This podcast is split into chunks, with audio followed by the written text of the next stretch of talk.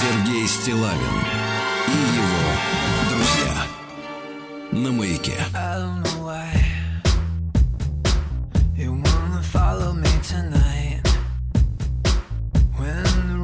Of the world with whom I've crossed and I've quarreled me down so for thousand reasons that I know to share.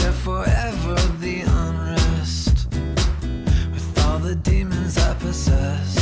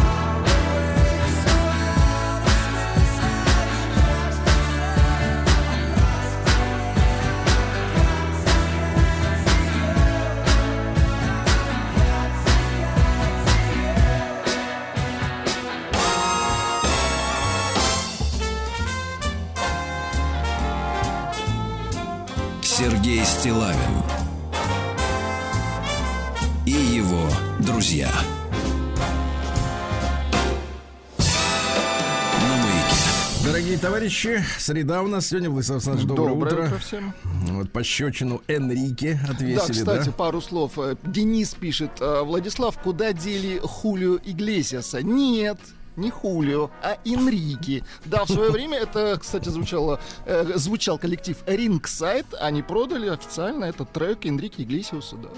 Да, потому что у того нет вообще ничего своего. Он не композитор, Да, да, скупает. И, да и по поводу, скажем так, вокальных данных тоже есть вопросы. Да, ну фамилия хорошая. Да, да. Значит, э, товарищи, э, хочу вас познакомить, э, ну, как сказать, подбирая слова, э, могу сказать, это, в общем-то, в принципе, и с одной стороны сенсация для меня была, с другой стороны, я вижу, какие удивительные, удивительные технологии э, применяются сегодня в мире, ну, как человек взрослый, да, для того, чтобы э, агитировать э, широкие массы населения.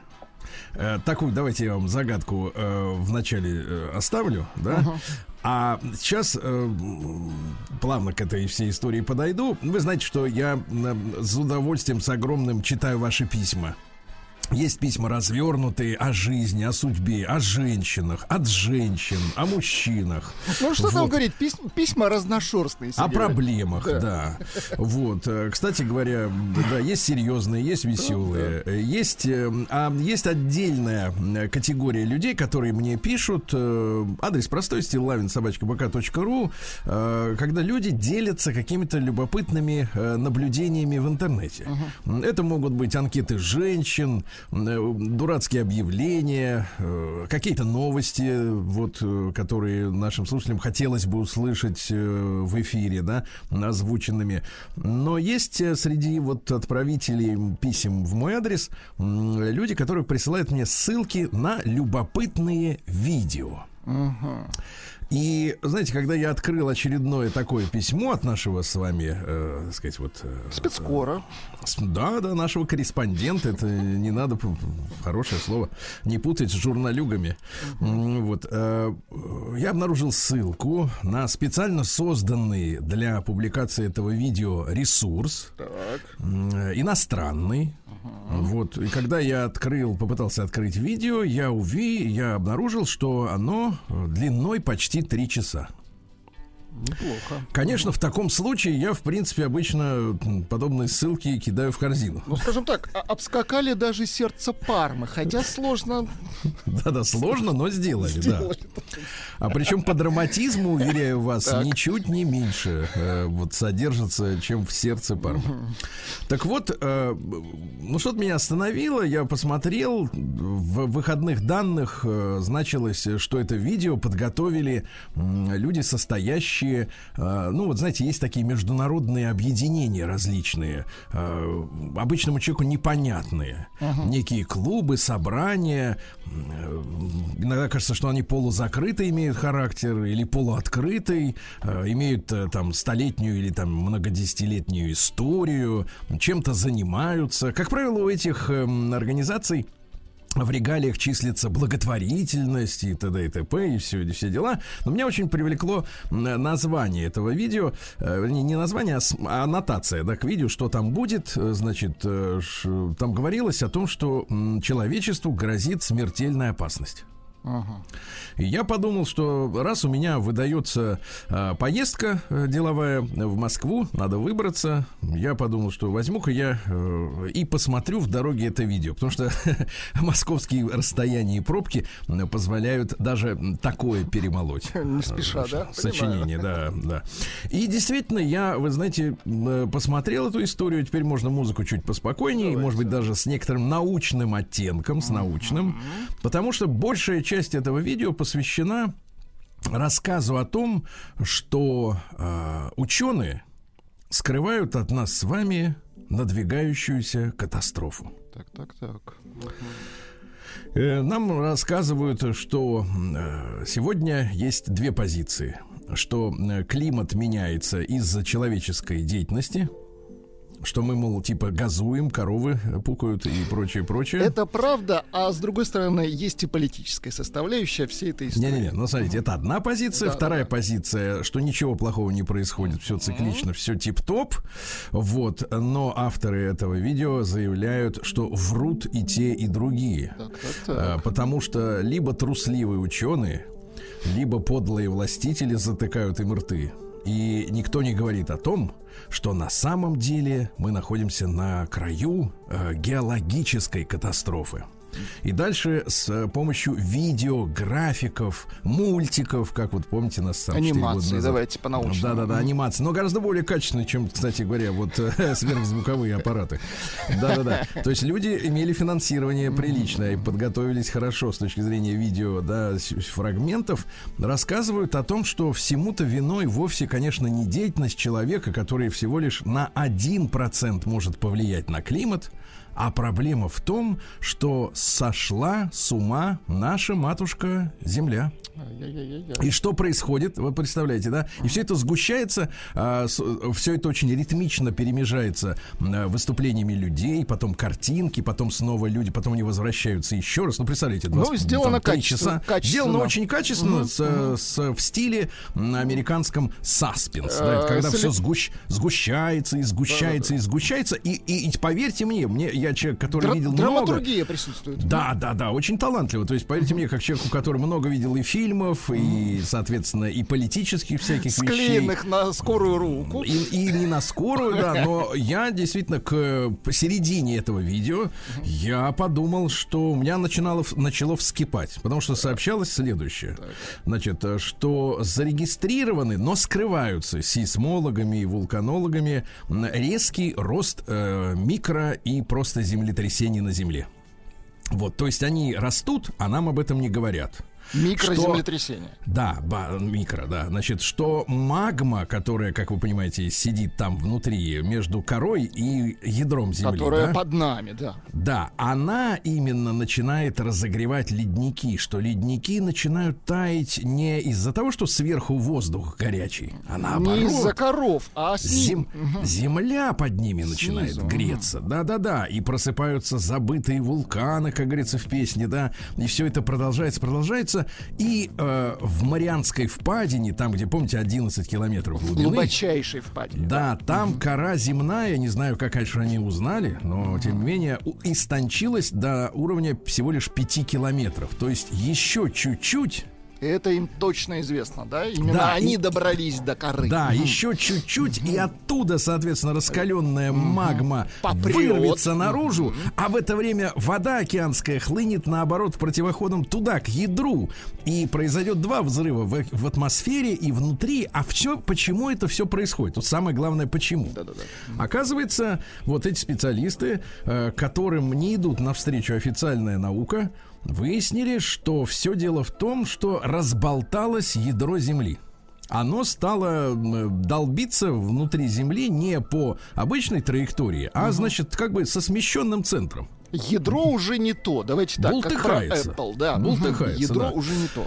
Вот, оно болтыхается. э, Из-за этого, значит, у нас э, магнитные полюса пришли в движение. Вот, они сместились. Сутки Земля начала прибавлять в оборотах. То есть сутки стали короче. Вы замечаете, что дни стали короче? Ну, я чувствую, что-то не то. Да, Да, да, да. Время стало, стало быстрее И лететь. дальше, да. дальше, смотрите, и дальше все это сгущается, я-то вам все сжимаю в 5 Да, минут, да, да, условно говоря, спасибо. да, а там это потихоньку, потихоньку, и ты действительно проникаешься ужасом от того, что, значит, вот э, происходит с Землей, а нам не говорят, и, м, э, значит, э, и тут возникает, наконец, нам после где-то середины этой программы трехчасовой тебе рассказывают, что почему так происходит. Оказывается, раз в 12 тысяч лет откуда-то из центра нашей галактики, а мы, как вы, если вы астрономию учили, Земля находится, ну, в принципе, на, на обочине. Мы провинциалы галактические.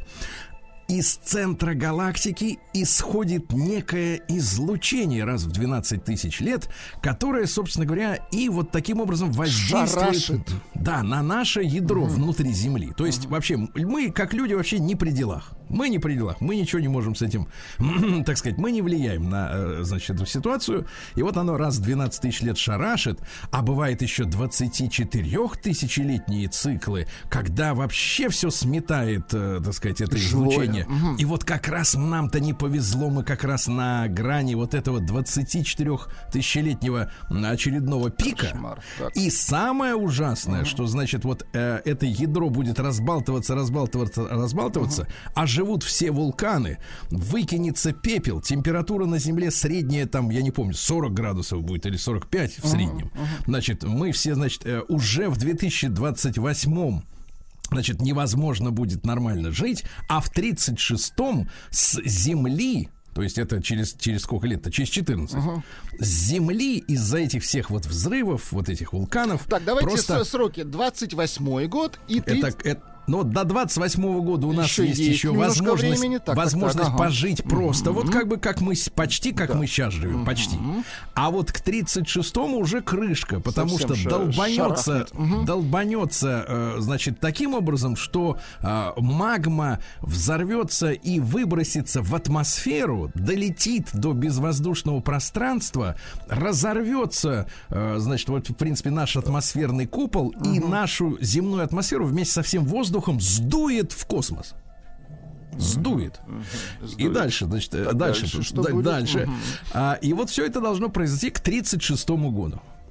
Я смотрю, и у меня как бы, ну не то, что смотрю, я еду. Вы в, шоке, на- вы в шоке, я вас Руки, понимаю. на- нет, серьезно, да, вот чи- чи- меня за полтора часа удалось убедить, что да, действительно, вот смоет Так. к чертовой матери эту атмосферу и все, и то есть нас не останется, и мы будем как Марс, мы будем как Марс, значит, то есть без атмосферы. И я думаю, ну хорошо, дальше. А что люди, товарищи, предлагают? Потому что, ну хорошо, Выход-то я, есть, я да-да-да. поверил в это. Я поверил, что да, так и будет, все, так и будет. Да, и тут они начинают поворачивать. А там, значит, интересно, такая группа докладчиков, много, много людей, индусы, значит, какие-то китайцы и девочки, явно, так сказать, там такие красивые девушки, которые говорят почти без акцента по-английски и с таким легким акцентиком по-русски. Э, То есть достаточно много э, женщин такого э, постсоветского, скажем так, происхождения, не знаю, из какой конкретно они страны, державы, ну, неважно. Красивые девушки, эф- эффектные, но очень строгие и с очень требовательными лицами. Вот. И они начинают говорить следующее. И вы знаете, значит, вот мировые правительства, вернее, вот э, э, правительства всех стран замалчивают эту ката- катастрофу от нас с вами. А мы, вот они себя, значит, Можно я коротко отвечу? Да. Тут просто завелись наши слушатели. Я- Алекс э, спрашивает, когда закупать гречи. Алекс, греча не поможет. Не Да, да. понадобится. Да, да, да, точно не понадобится. Не Через... Нет, 6 лет ближайшие вы проживете как сейчас. Да, да, да. А потом греча так будет, хряпнет, да, а потом что, просто в принципе, вам уже все равно будет. Я не знаю, чем закупаться на последние дни. Водой, наверное, надо за- затариваться. Так вот. а, и дальше фантастический разворот, потому что я же понимаю, что производство этого видео, оно, ну, не дешевое Ну, удовольствие. конечно, конечно. Это действительно, это такая целая концепция, э, да, Кто которая- на это дал денег? Да, не, да, не, да. это даже не важно. Значит, меня значит, волновало следующее, что очень стройная концепция, и главное, что ты понимаешь, что постоянно говорят, но, но ученые скрывают. Но ученые скрывают. То есть, э, к- то есть человек, который вот дослушал хотя бы до середины, он, соответственно, вот вдруг у него там в семье есть какие-то геологи или вулканологи, он так звонит э, вот э, своему знакомому дяде вулканологу и говорит, слушай, тут такая тема, мы, оказывается, к 36 году-то кирдык нам, а тот говорит, ха-ха-ха, ничего подобного, смеется и трубку кладет, и ты такой думаешь, точно скрываю. Точно. То есть, видите, цепочка логическая совпадений, да, что тебе не врут. Потому что ты же не можешь проверить, действительно ли там 5 километров осталось до Марианской впадины этой, ну, коры, да, уже съеденной магмой. А, но тебе говорят, а съедено, а они молчат. А ты им звонишь, а они точно молчат. Значит, и кора съедена, правильно, если совпадение это все четко. Правильно? Все, все сходится, все сходится. Молчат, ничего не говорят. И дальше тебя, тебе сообщают следующее. Но есть, э, но мы, как всегда, инициативная группа говорит, что есть проблема, но мы знаем, как ее решить. И дальше тебе излагается следующая и- ис- история. Ну-ка, ну-ка. Мы э, должны, э, у нас есть 6 лет, чтобы вот до э, уже непоправимого, 28-го, мгм. до 28 года, мы за это время должны сделать следующее. Должны объединить всех военных ученых, которые Вое- военных трудятся- ученых. Мгм. ну, потому что они настоящие ученые, а вот эти, А которые... все остальные так, Фуфло. ради Это- грантов, А понимаю. эти ради грантоеды, так там и говорится, да, грантоеды, так слово и говорится. Ну Вот, значит, надо объединить военных ученых, которые в России занимаются сверхзвуком, там, да, в Америке этим, в Китае. Вот, объединить, чтобы они вместе, а дальше, внимание, Так. чтобы они вместе собрались, Так. но кто же им даст? Потому что они принадлежат государствам. Смотри, вот дальше, цеп- дальше крючок. Э, Значит, ученые должны собраться вместе и придумать такой луч, которым мы в обратку жахнем по центру галактики, откуда исходит это излучение, раз в 12 тысяч лет. И оно, тварь, заткнется. Вот, но, а теперь дальше, Так. внимание, я смотрю, к чему же все идет это?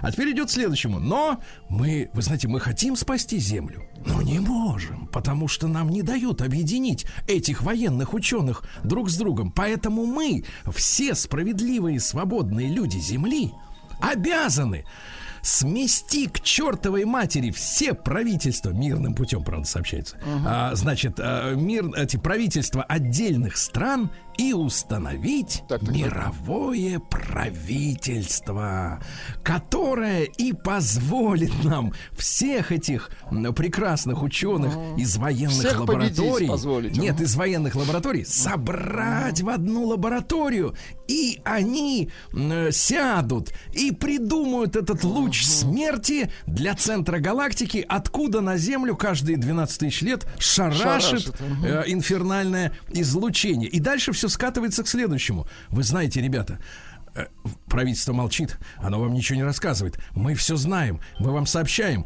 вы к ним обращаетесь, они говорят, ничего подобного не происходит, они вам врут, поэтому надо их всех смести, на их место поставить единое мировое правительство, и, И тогда... мы уже догадываемся, какое. Да, и мы луч этот обязательно придумаем. и Луч дальше уже, жизни, и да. дальше уже вот девочки эти красивые такие Так, оч- так. и очень строгие. Значит, такое ощущение, вот под, под конец уже чувствовал, что как вот женщина, когда мужчина приходит немножко нетрезвый с работы, и она ему говорит, почему не всю получку принес, э, сволочь. Знаешь, вот с такими нервными уже выражениями лица и такие. Но вы представляете, товарищи, значит, уже там чуть ли не товарищи, мы знаем, как спасти землю, как хи- хренакнуть этим лучом, а а нам мешает только лишь ваша пассивность. Давайте, Нет, ваша мол, пассивность и правительство Да. ваше мелкое. да, да, вы все думаете, что обойдется, а мы вам говорим, что не обойдется. Поэтому мы будем собирать семинары каждый месяц и будем добиваться своего, потому что нам жизненно, товарищи, необходимо создать луч, которым мы шандарахнем туда, в центр галактики, и он, тот, который по нам сейчас бьет и наше ядро расшатывает, тот, сволочь, заткнется раз и навсегда. Представляете? Прекрасно. Вот, вот. И, и я вот эти трехчасовое видео, понимаете, я прошел через все стадии, через все стадии эмоционального восприятия. Сначала я думал, что ржака Сначала неприятие. Да. Нет, сначала ржака, потом меня Вы бомбар- потом меня бомбардировали фактами, видео, э, расчетами и так далее. Я понял, что, ну, наверное, да, потому что количество действительно и осадков как-то изменилось, и Пакистан тут, ну, Ну, кли- Пакистан. Слушайте, ну климат меняется, это да, факт. да, да. к Но они объяснили, почему это происходит. Ну, и ло- если бы, ловко так, если ага. бы, конечно, они остановились э, в своем режиссерском порыве вот именно на объяснении, да, сделали бы, например, паузу, то по большому счету, мне кажется, вот здесь вот у них ошибка какая-то произошла, потому что они стали вот в одно видео в- впендюривать и проблему, и решение, потому что э, проблема очень сильно устрашает, а решение ничего не гарантирует, потому что, ну, соберутся они из военных лабораторий закрытых, но кто гарантирует, э, что они придумают этот луч-обратку, правда? Ну, расчет на то, что человек очень сильно испугается э, тому, что ему... Ну, вот он в ипотеку взял, скажет, да я только в 36-м только рассчитаюсь, и что, и Да-да-да. все, на, и все, к хренам Товарищи, можно смело брать. Да. В общем, но представьте, какого уровня уже, значит, вот э, работа с... Изощренного, э, да. Изощренно, да. То есть, но, но принцип-то все равно старый. Сначала Конечно, тебя конечно. запугивают, Психология. Да, сначала тебя запугивают, а потом предлагают решение. И человек, который находится в состоянии запуганности, он уже, не, в принципе, не отдупляет, как говорит Алексей Алексеевич Веселкин, а насколько это решение соответствует силе проблемы, которую, в которую тебя погрузили, и вообще способно на, ли оно решить. Но вот такая вот история, слушайте, ребят. Так что я Прекрасно. взял, я взял на себя миссию, я спас ваши три часа жизни, э, вот, и по- постарался в 20 минут уложить вот эту, этот информационный доклад, да. Сергей Стилавин и его друзья на маяке. Дорогие товарищи, сегодня у нас 19 октября. э, в- Отмечается Всероссийский день лицеиста. Потому что в 1811 году открылся Царскосельский лицей. Ну, кому-то может кажется, показаться, что там э, Пушкин, главное, э, хулиганил и м, Но кушал, не да- только Пушкин, Да плясал, да плохо учился к тому же, да. Но на самом деле это очень важный институт государства был, потому что там готовили элиту вы все прекрасно знаете, что вот европейские элиты, восточные европейские элиты, они все ездят учиться в Гарвард. Это проблема, да. Вот молдавская вот эта женщина безде- бездетная, она из Гарварда. Прибалтийские ребятки, они все оттуда. Вот. А у нас был, соответственно, свой собственный всероссийский э, вот, способ э, культивирования государственных деятелей. Конечно, немало ребят из первого выпуска попали и в круг декабристов, понимаете, да? То есть а, овладевание знаниями э, расширяет сознание и при этом вольнодумство вселяется. Но очень много и таких руководителей И серьезных. людей, конечно. Приличных людей, конечно. Мы сегодня, кстати, поговорим о том, какая методика была вот воспитания именно государственных деятелей, а не просто, э, ну, каких-то специалистов, да. Сегодня Всемирный день детской кости и суставов. Детской. Детской кости. Косточки у детей гибкие, вы знаете. Ой. Всемирный день достоинства. Хорошо. Достоинство. Да, да, да, хороший праздник, да. Вот, не, не мужского просто. А, Международный день местоимений. Вот для меня загадка, как надо отмечать этот праздник. Ну, может быть, из, из-за того, что сейчас расплодились э, они, э, знаете, вот э, там в Америке у них не хватает местоимений, они начинают называть людей, которые не он, не она, они. Да, столько им не набрать местоимения. Да, день реконструкции груди, хороший праздник. День перуанско-африканской дружбы. Видишь, как бы, Хорошо. когда отдельная нация дружит с целым континентом. Это сила. Всегда хорошо. Да, день оцените свою жизнь. Надо задуматься, что как там Оценить, происходит. Да. день раздавленных пузырей. Ты сначала поймай его. Вот. День написания письма в будущее. Э, В Америке сегодня день осведомленности об ЛГБТК плюс центре. То есть, где на районе есть, гру- грубо говоря, комитет, Поздравляем где тебе- американцев, конечно. где тебе помогут. Да, раньше Собес, а теперь вот ЛГБТК плюс центры. День э, э, супа из морепродуктов. Иногда Ну, наверное, бывает ничего, да. Том Ям какой-нибудь, Том-ям, да, да. что-то в этом роде. У кого изжоги нет. Международный день джина с тоником, это если есть изжога. Э, День люби свое тело. Но тут главное не заиграться, Сергей И не Валерьевич. заиграться. И с другой стороны, действительно, мы видим огромное количество людей, которые отторгают свое тело. Я прошу, товарищи, не такие обижаться. проблемы в основном у женщин, конечно. Нет, нет, нет, не только, потому что психологи говорят, что, например, тяга людей к татуировкам это не принятие своего тела. То есть это я не осуждаю, ну так по факту. И сегодня праздник Фомин день, он же Фома Большая Крама, не корма, а крама. Фому называли близнецом, поскольку внешне он был очень похож на Иисуса нашего Господа Христа, да? А какие под- по- по- поговорки-то, да? Значит, что такое крама? Это большая сумка или место в амбаре для хранения зерна. Ну, знаете, у женщин бывают такие огромные сумки, в которых они роются, Ах, никак так найти вот не они могут. для зерна изначально были Да, да, придуманы. да, конечно, это шконские сумки. Да. От этого же корня произошли такие слова, как закрома, Хорошо. Укромный, скромный, кстати говоря, скромный, да. А про нерадивого хозяина говорили велика крома, да пес ли в ней. Вот так вот. Пес его знает. Сергей Стилавин Да пес с ним. друзья. Так, ну давайте начнем с музыки, что ли. В 1659-м Доминико Габриэли родился итальянский композитор барокко в стиле барокко. Да. Ну-ка, давайте, может, поподробнее с ним познакомимся. Вот Что мне нравится, не торопились раньше. А барокко это когда, знаете, вот много всего дорогого.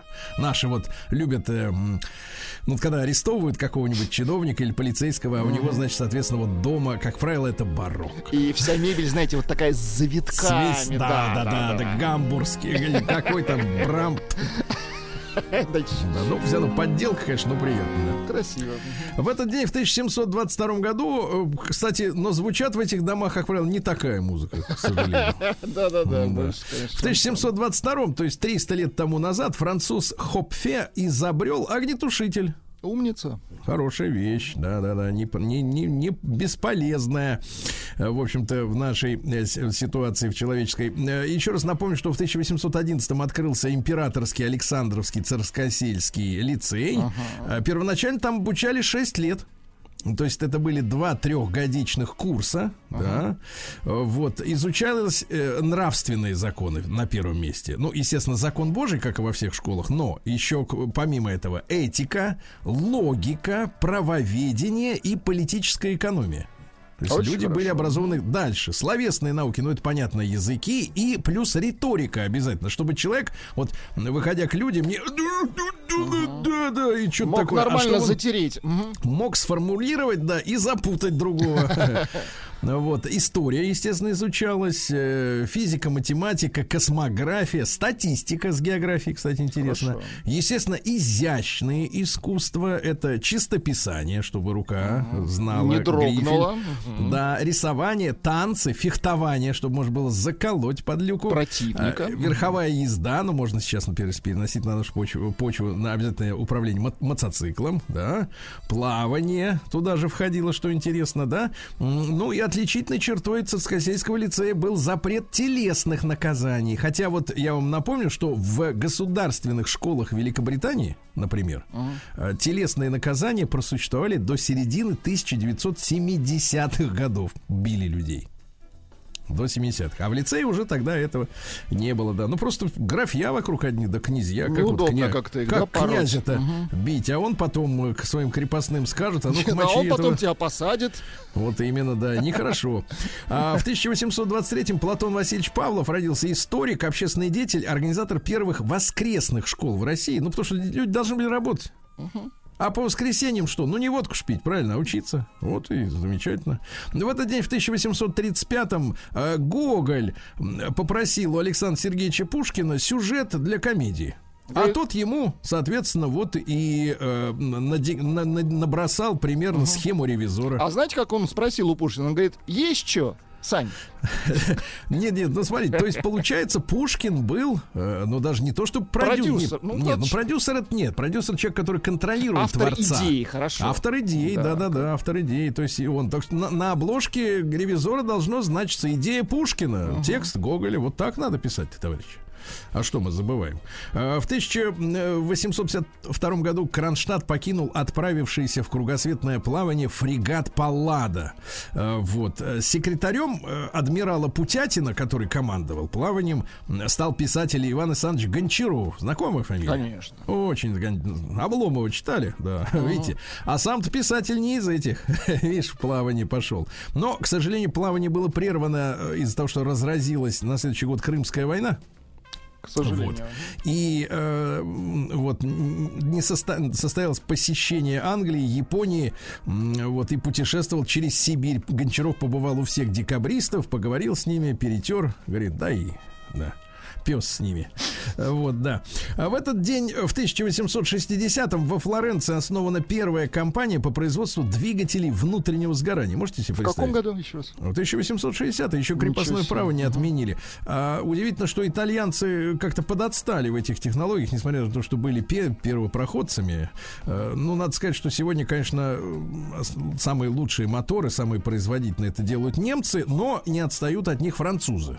У французов очень, очень высокая а- дизельная школа, но сейчас она, к сожалению, вся крякнется. А вот эти понятно. все спорткары, там, Феррари и так далее. Ну, это, ж знаешь, ты можешь себе. сделать один мотор. Ну, то есть это я понял. Да, ты сделай серийно, чтобы он работал. Э, В 1862 году Агюст Люмьер, менеджер братишки, Мгм. Тот придумывал, это Тот продавал. работал, это Да. продавал. Мгм. И удивительный человек родился в 1867 году. Э, Не родился, вернее, а в этот день э, нашему изобретателю э, Николаю Телешову во Франции выдали патент на проект самолета с реактивным двигателем. Тогда он назывался пульсирующим. Представляете? То есть это получается сколько? 155 лет назад уже Круто. придумали э, реактивный двигатель. Интересная судьба самого этого человека. Родителями Николая Телешова э, были известная наша балерина Екатерина Александровна Телешова. Неплохо. Мгм. И, кру- ну, заметьте, что фамилия матери.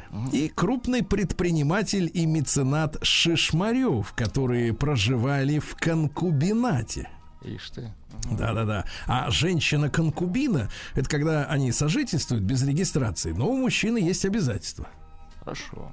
Да. Ну а что касается нашего изобретателя, он послужил э, артиллеристом э, в русской императорской армии, да, а потом придумал э, несколько самолетов. Вот один из них назывался самолет, м, имел название «Система воздухоплавания». вот.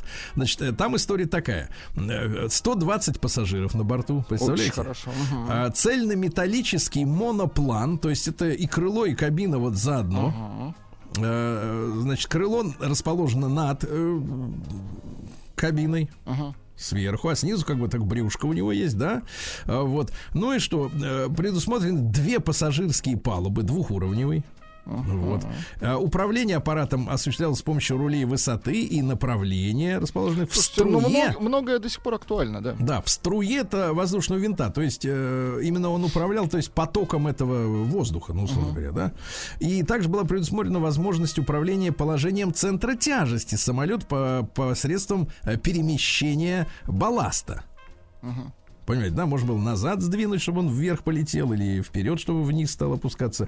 Воздушный винт располагался на хвостовой конечности фюзеляжа, ну вот, приводился во вращение в первом проекте паровой машиной, которая была в середине. Ну, в общем, такая интересная история. А для разбега при взлете предусматривалось применение отделяющейся тележки с колесами. То ну, есть ты...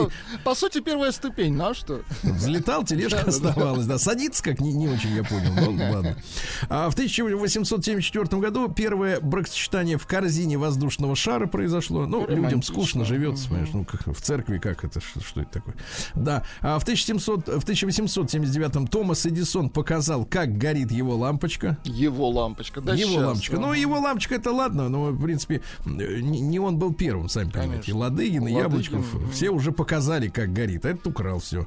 Вот, в этот день, в 1901 году, бразилец Альберто Сантос Дюмон на 30 33-метровом, это длина, э, дирижабле обогнул Эйфелеву башню. Представляете? Неплохо. И продемонстрировал управляемый полет на аппарате легче воздуха. Э, Потому что на воздушном шаре-то ты, например, не сможешь сделать круг, да? А у этого пропеллер работал. Победителю, значит, э, побед- там целый конкурс шел на придумывание Ну, в общем, при, аппарата. притеча дирижабля тоже. Да. Причем а, были требования, что победитель должен среднюю скорость относительно Земли иметь не менее 22 километров в час. Вот. э, Ну и вот такая вот история, представляете? Знаете, класс. Да, мужчина прекрасный. В 1918 году обос- осно- образована трудовая коммуна немцев Поволжья. Э, Потом она стала автономной республикой. Ну, в 1941 году она была ликвидирована, понимаете, да? Такая вот тоже печальная история. И Михаил Петрович Симонов, генеральный конструктор ОКБ Сухого, бомбардировщик Су-24, штурмовик Су-25. Вот его произведение. Сергей Стилавин и его друзья. На маяке. А Ну что же, в этот день, в 1933-м, Организационный комитет Берлинской Олимпиады утвердил баскетбол олимпийским видом спорта. То есть, понимаете, он э, впервые появился в Германии. Баскетбол-то. Вот. И тогда, кстати, там вот э, чернокожих-то мало было в командах. Да. Понимаете, да? Особенно на Берлинской Олимпиаде. А, да, в 1939-м Владимир Львович Арлазаров родился. Это наш специалист э, в области дискретной математики. Дискретный. Да, ну мы мы знаем, что такое дискретный переключатель. Это когда э, крутишь, а там чик- чик- Да-да-да, щелкает, отдельно. да? А вот с математикой, конечно, нам с вами Мы сложнее. на вы с математикой. Так вот, он создал шахматную программу Каиса, которая в 1974 году выиграла первый мировой чемпионат среди компьютеров. Ух ты. Ну, а потом машины обыграли уже и, на, и, и людей шахматистов, да. Вот. В 1941 году в Москве э, очень э, э, динамично, виртуозно э, ликвидировали панику и мародерство, потому что э, было введено осадное положение, да, для подавления этих всех явлений нехороших. Э, дело в том, что 15, 16 и 17 октября в Москве э, возникла паника. Э, люди, э, благодаря слухам, прежде всего, э, решили, что Москву будут сдавать, поэтому надо бежать. И воцарился хаос. То есть, э, по большому счету, знаешь, вот мы сейчас э, чехвостим людей, которые Верхний Ларс побежали, да? Вот. А по большому счету, ну, представляя себе, что вот э, во время Великой Отечественной войны вот э, весь нар- советский народ как один, героический, ну и т.д. т.п. по, по литературе, да? Нет, нет, и тогда были люди, в принципе, и нервические, и слабохарактерные. Бузатеры, да. ну, понятно. Но помог этот приказ о введении, э, соответственно, осадного положения, который распорядился следующее сделать. К трусам, паникерам, мародерам применять любые меры на месте вплоть до расстрела. По, Ну, по в закону принципе, военного времени. Ну, Да, в понятно. художественной литературе и, ну, в кинематографу верить, э, в общем-то, это глупо, это все-таки выдумка, да. А в литературе в- воспоминаний о тех временах человека отводили просто во двор. Ну, когда, например, он собирал вокруг себя толпу и начинал говорить, сейчас придут немцы, там, то все, пятое, десятое, его отводили за несколько метров во двор, и дальше автоматная очередь из ППШ, и все. Вот такая вот, собственно говоря, история, да. По городу пошли военные патрули, э, заработали, кстати, таксомоторы, вот, и люди перестали панически бежать. По, по радио выступил председатель Моссовета Пронин, сказал, товарищи, все нормально. Успокоились. Ну, успокоили людей, потому что если их не Ну, успокаивать, правильно, они конечно. а сами как не успокоятся. Конечно. В 1941 году Жанна Андреевна Болотова родилась, киноактриса замечательная, да? Красавица. Да, да, да. И в жмурках сыграла, и в фильме Любить человека, а? Да, из жизни отдыхающих, вот тоже хорошее кино. В 43 году американский студент-микробиолог Альберт Шатц. У нас есть Шац без Т, а это Шатц.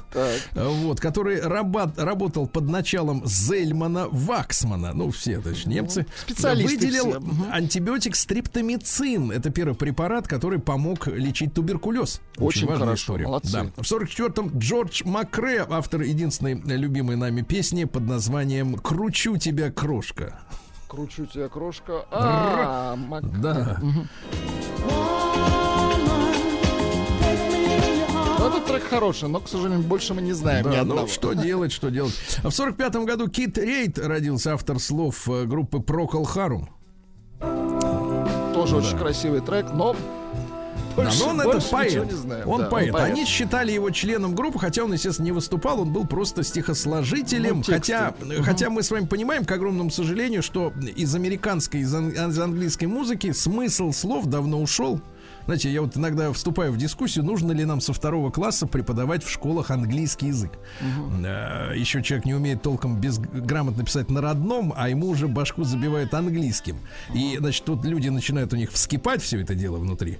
Да, и они начинают выдвигать аргументы, пытаясь э, нащупать, вот как бы ногтями скребя об железяку, и, значит, начинают выдавать аргументы следующие. Сергей, а как же нам воспринимать тогда слова английских песен?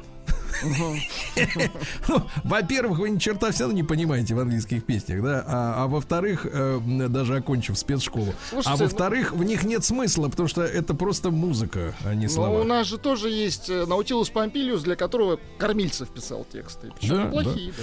Вот, э, в этот день, э, что же, в 52 году, о, 70 лет назад родилась Вероника Кастро. О, боже. Да. Есть у нас музыка оттуда? А поет-то она. Она, она, дайте послушать. А фильм «Лос Рикос Тамбьен Йоран», что переводится как «Богатые тоже плачут». Кстати, аранжировка отличная. Живьем все, с дудочками.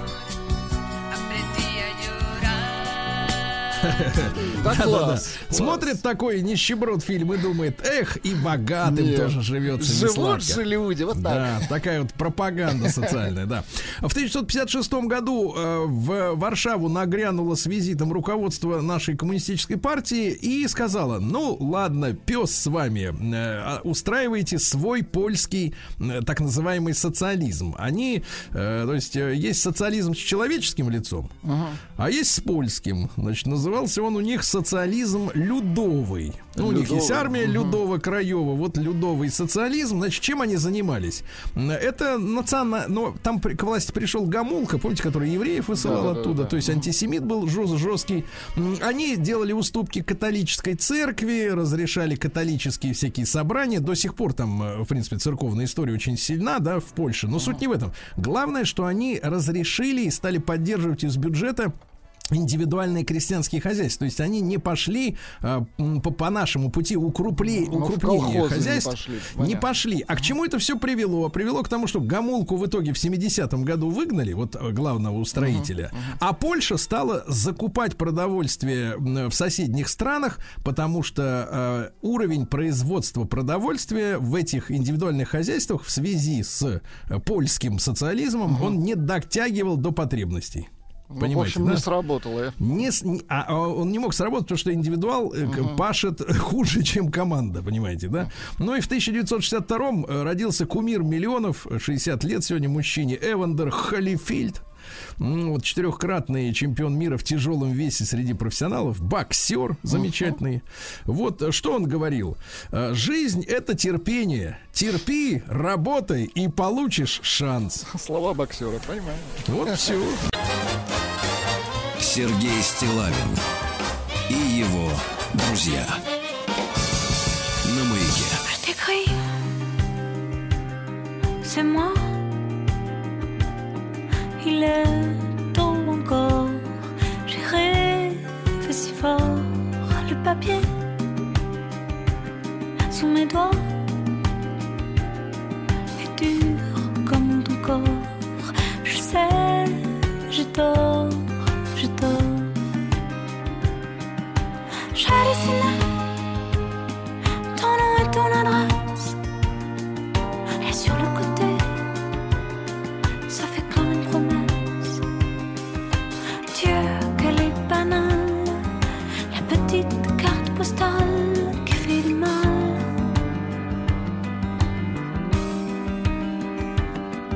Choisi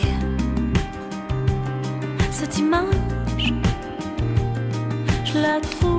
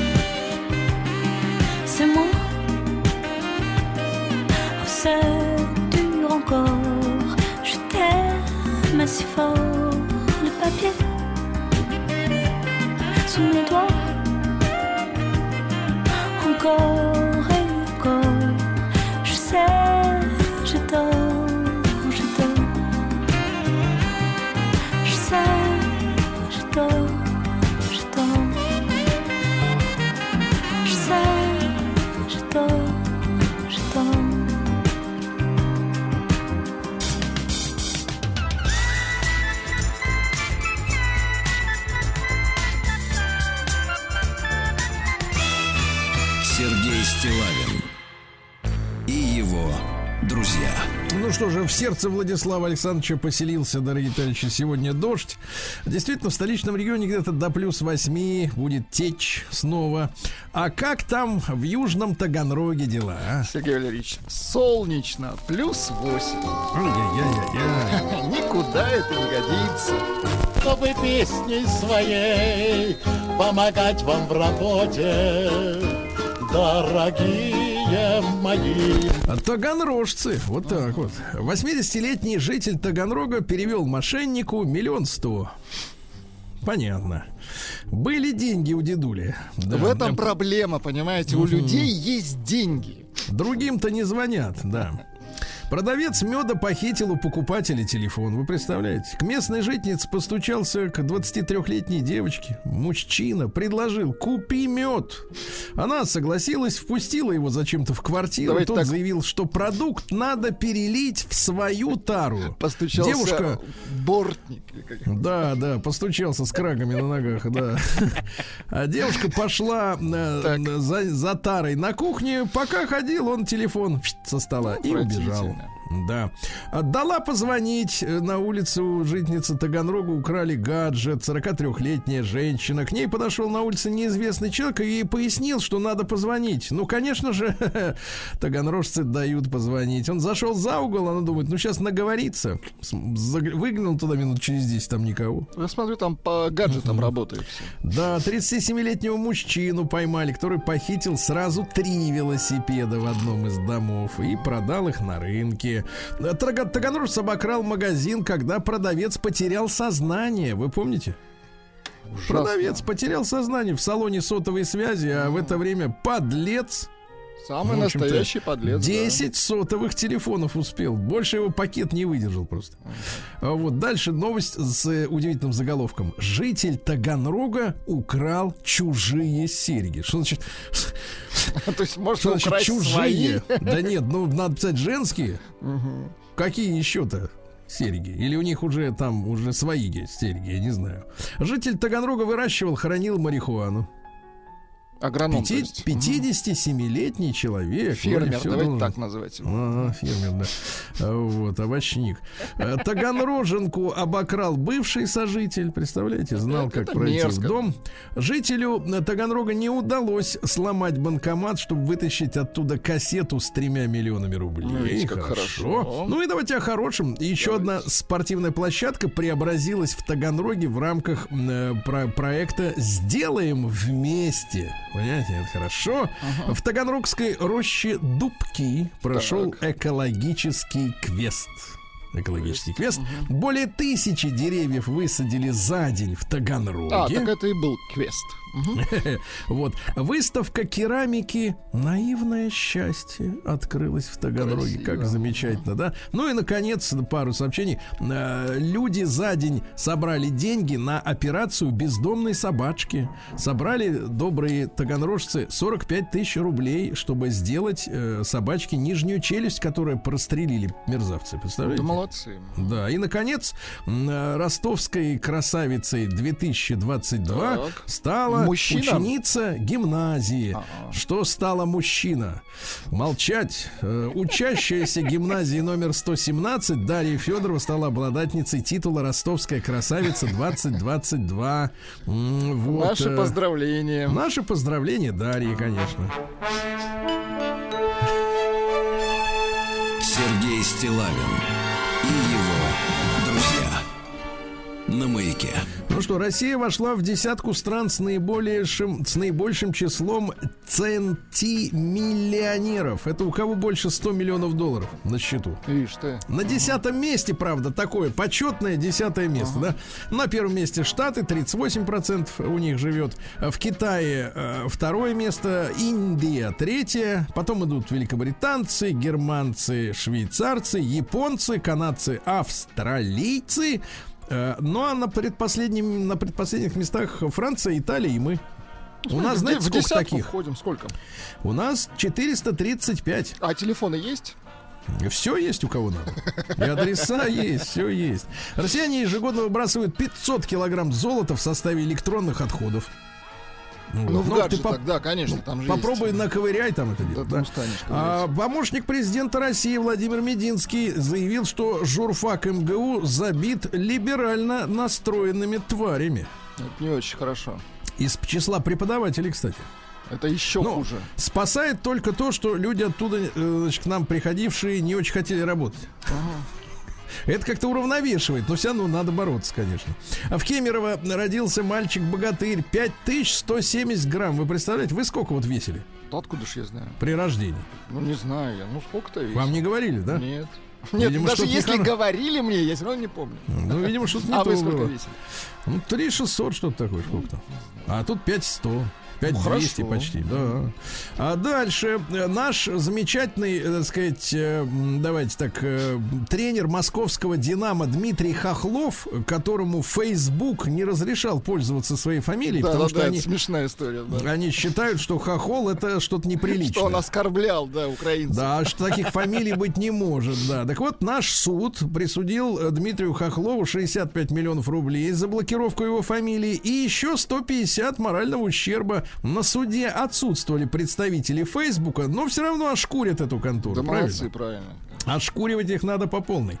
Э, 60 российских фильмов выйдут в прокат до конца года. Вы слышали? 60. Откуда же столько Чего? фильмов набрали? А, видимо, какие-то по- почистили. Но не думаю. надо этих версий. 60. Давайте остановимся 60, на цифре. да. Она нас э, об- э, завораживает. Э, Президент Беларуси Александр Григорьевич Лукашенко рассказал философу Дугину о хихикающих либерастах. Да, по- понимаем совершенно четко, о чем идет речь.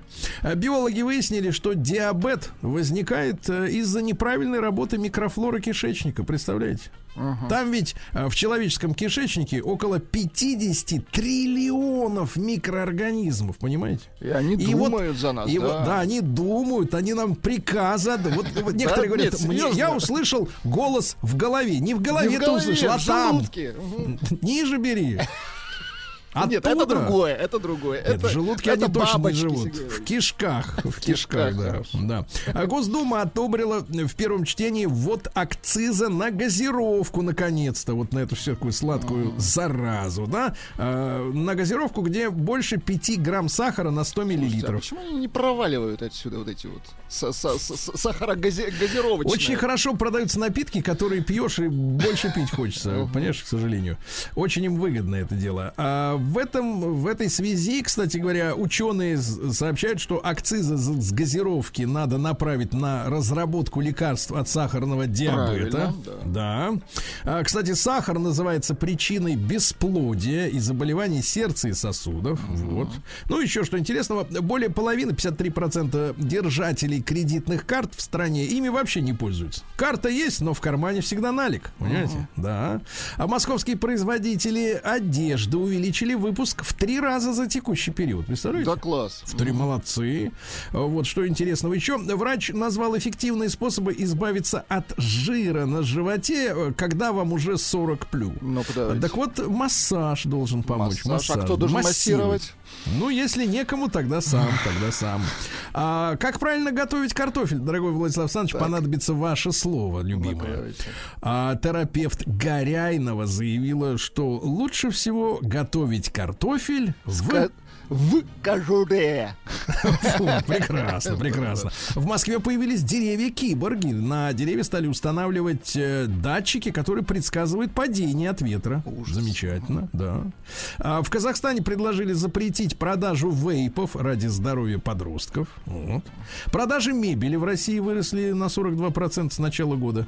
Мгм. То есть вот эту икеевскую никто не хотел покупать. А сейчас начали брать. Понимаете, а сейчас смотрят, а кроме Икеи-то есть еще мебель, оказывается. Врач, добрый доктор Мясников, наш любимый, да, заявил, что просмотр телевизора перед сном не приводит к бессоннице. Да, я неоднократно видел людей, которые дрыхнут перед телевизором работающим, и замечаю. И сам не раз, и очень большое удовольствие испытываешь, да? Очень большое. Люди с густыми длинными волосами больше других подвержены обл- облысению. Заметьте, да. С густыми, длинными. Прекрасно. Да, да, да. Ну, это не наш с вами случай. И, наконец, э, россиянам дали советы по борьбе с дум-скроллингом. Давайте, советуем. Помогут книги и прогулки. Прогулки без книг. Без книг, да. Ну и, наконец, что у нас? Э, Дизайнер подсказала способы обновить интерьер в квартире без ремонта, если нет денег. Э, Если нет денег и не на что переклеивать Так. обои, перестилать пол, а можно сделать обновление при помощи света. Включите свет. Мир без света. Без обновлений. Да. Ну что же у нас среди женщин-то творится, наших э, любимых женщин? Яркие брови наконец-то назвали антитрендом, Это дорогие ужасно, друзья. да. Наконец-то вот эти а, арабские Да бровищи, это не которые... арабские, это брежневские вот эти. Да. Брежневские это те, кто историю учил, а судя по, Хорошо, по этим лицам, в общем, они Брежнева-то не застали, да. А, критик соседов Сережа назвал самую красивую девушку в российском шоу-бизнесе. Ну-ка, Э, Значит, какая? Неожиданно. А, Сережа что сказал? Не скажу, что Полина Гагарина является идеалом, но дальше фраза мне понравилась, но в ней в Полине. Так. Имеются признаки концептуальной красоты. Он специалист. Причем независимый, да? Дальше. Колумбийка. Вот трагедия произошла, товарищ осторожней. Колумбийка умерла, подавившись зубными протезами во сне. Кошмар какой. Давайте так, протез в стакан, ребята. Протез в стакан, да. А, Средства для Чур выпрямления... протезы не глотать. Извините. Да, а средства для выпрямления волос повышают риск рака матки, девчонки. А, ну вот я всегда смотрю на женщин. Вот у тех, у кого волосы прямые, они всегда хотят, чтобы они вились. У кого вьются, хотят Ну, выпрямлять. Ну так, что да. тут делать будешь, а? Ну вот все не нравится то, что есть. Нет, есть выход, парики. А, парики в нем говорят душно. А вы, а вы зимой носите, Сергей. Да, да, да. А летом такие л- лыська, да? А, Названы, на- очень сообщение странное, названы навсегда вышедшие из моды стрижки, как будто они знают, что будет через сто лет. Какие. Мари Клэр заявила, что асимметричные стрижки, ну, когда справа Ну, висит, понятно. слева выбрито, значит, вот это все вышло из моды. Ну и дальше перейдем к капитализму, товарищи. Да.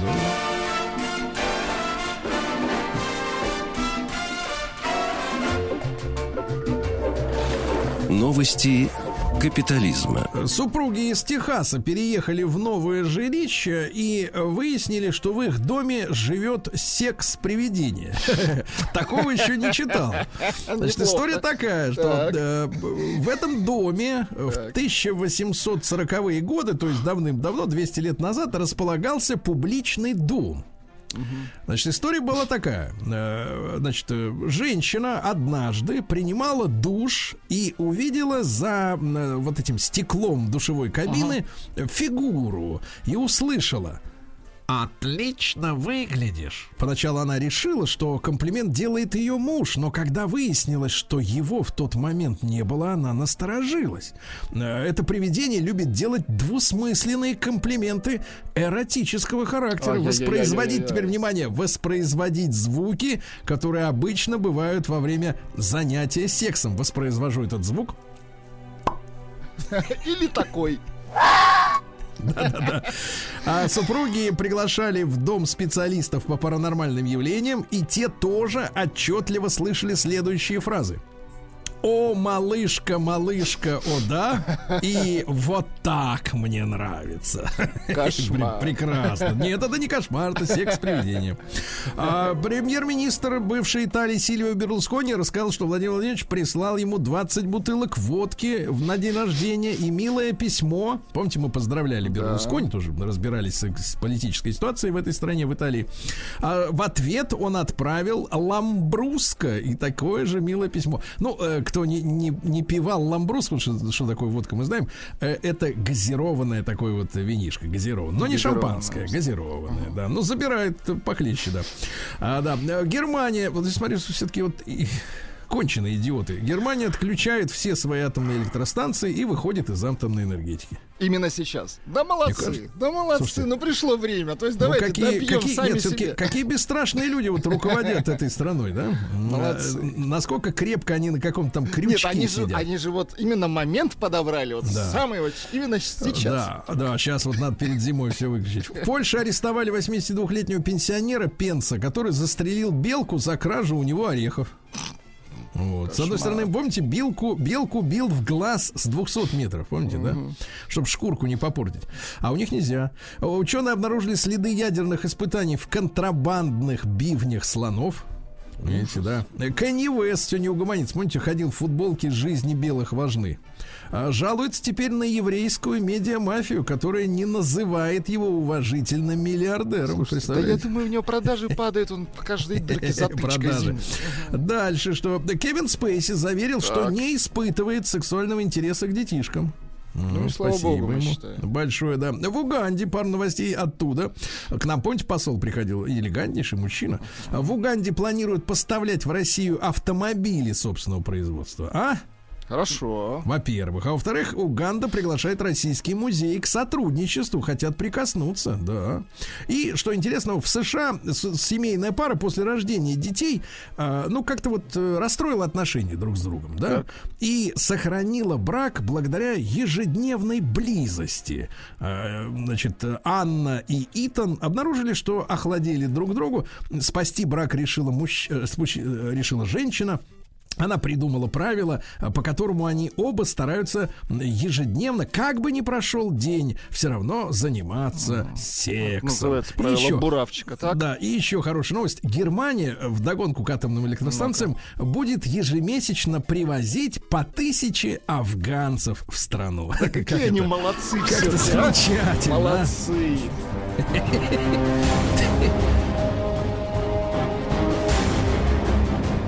Заметьте, не африканцы. Россия криминальная. Ну что же у нас в России-то происходит? Э, Мужчина после трагической истории, мужчина угнал автомобиль ДПС Так, с мигалкой. чучело. Уходя от полиции, нырнул в реку и все с концами. Придурок. Не всплыл, да. В Новороссийске блогерша, ну, и, честно говоря, от них я ничего не ожидаю уже умного, обнажила ягодицы перед крейсером Михаил Кутузов. Идет разбирательство. А В центре Москвы два гражданина Узбекистана похитили своего соплеменника и требовали у родственников за его выкуп э, 400 тысяч рублей. Ну, как считаете, цены божеские? Да, можно жить. Нормально, да. Вот, можно, жить можно, да. В Дагестане мужчина просидел больше четырех часов на дереве, спасаясь от, знаете кого? Я От даже не кого? думал, что это- они есть у нас вообще в принципе. От стаи шакалов. В Дагестане. Да я, я все шакалов-то видел сегодня в клубе кинопутешествий. Удивительно. Это африканские. Да, оказывается, они есть у А, нас. так это, наверное, из. Уганды шакалы. Наверное. А, под Петербургом неизвестный оставил на территории храма пакет с человеческим черепом. Так вот бывает. Всё. Да, питерские новости. А, в Челябинске подростки сначала заклеили камеры видеонаблюдения скотчем, а когда камеры были заклеены, разбили молотками стоящую во дворе машину. Правда, когда лезли к камеру, морды засветили свои, да, идиоты. Автомобилист под наркотиками устроил шоу на АЗС в Кемерово. Э, в общем-то, лег спать э, в итоге в кафе да, при автозаправке. Говорит, обдолбался я, не могу больше уже. Ну и, наконец, пенсионер со скандинавскими палками дал отпор дебаширу, который на Большой Грузинской приставал к прохожим, бил людей. Так. А тут шел дедок, спортсмен с палками, палочками, мгм. и загнал его к чертовой матери в ближайший магазин, где его и скрутили сотрудники полиции. Вот А, вот. Забил пешеходными палочками. Так. Пешехода пешеходными, правильно? Сергей Стилавин и его друзья.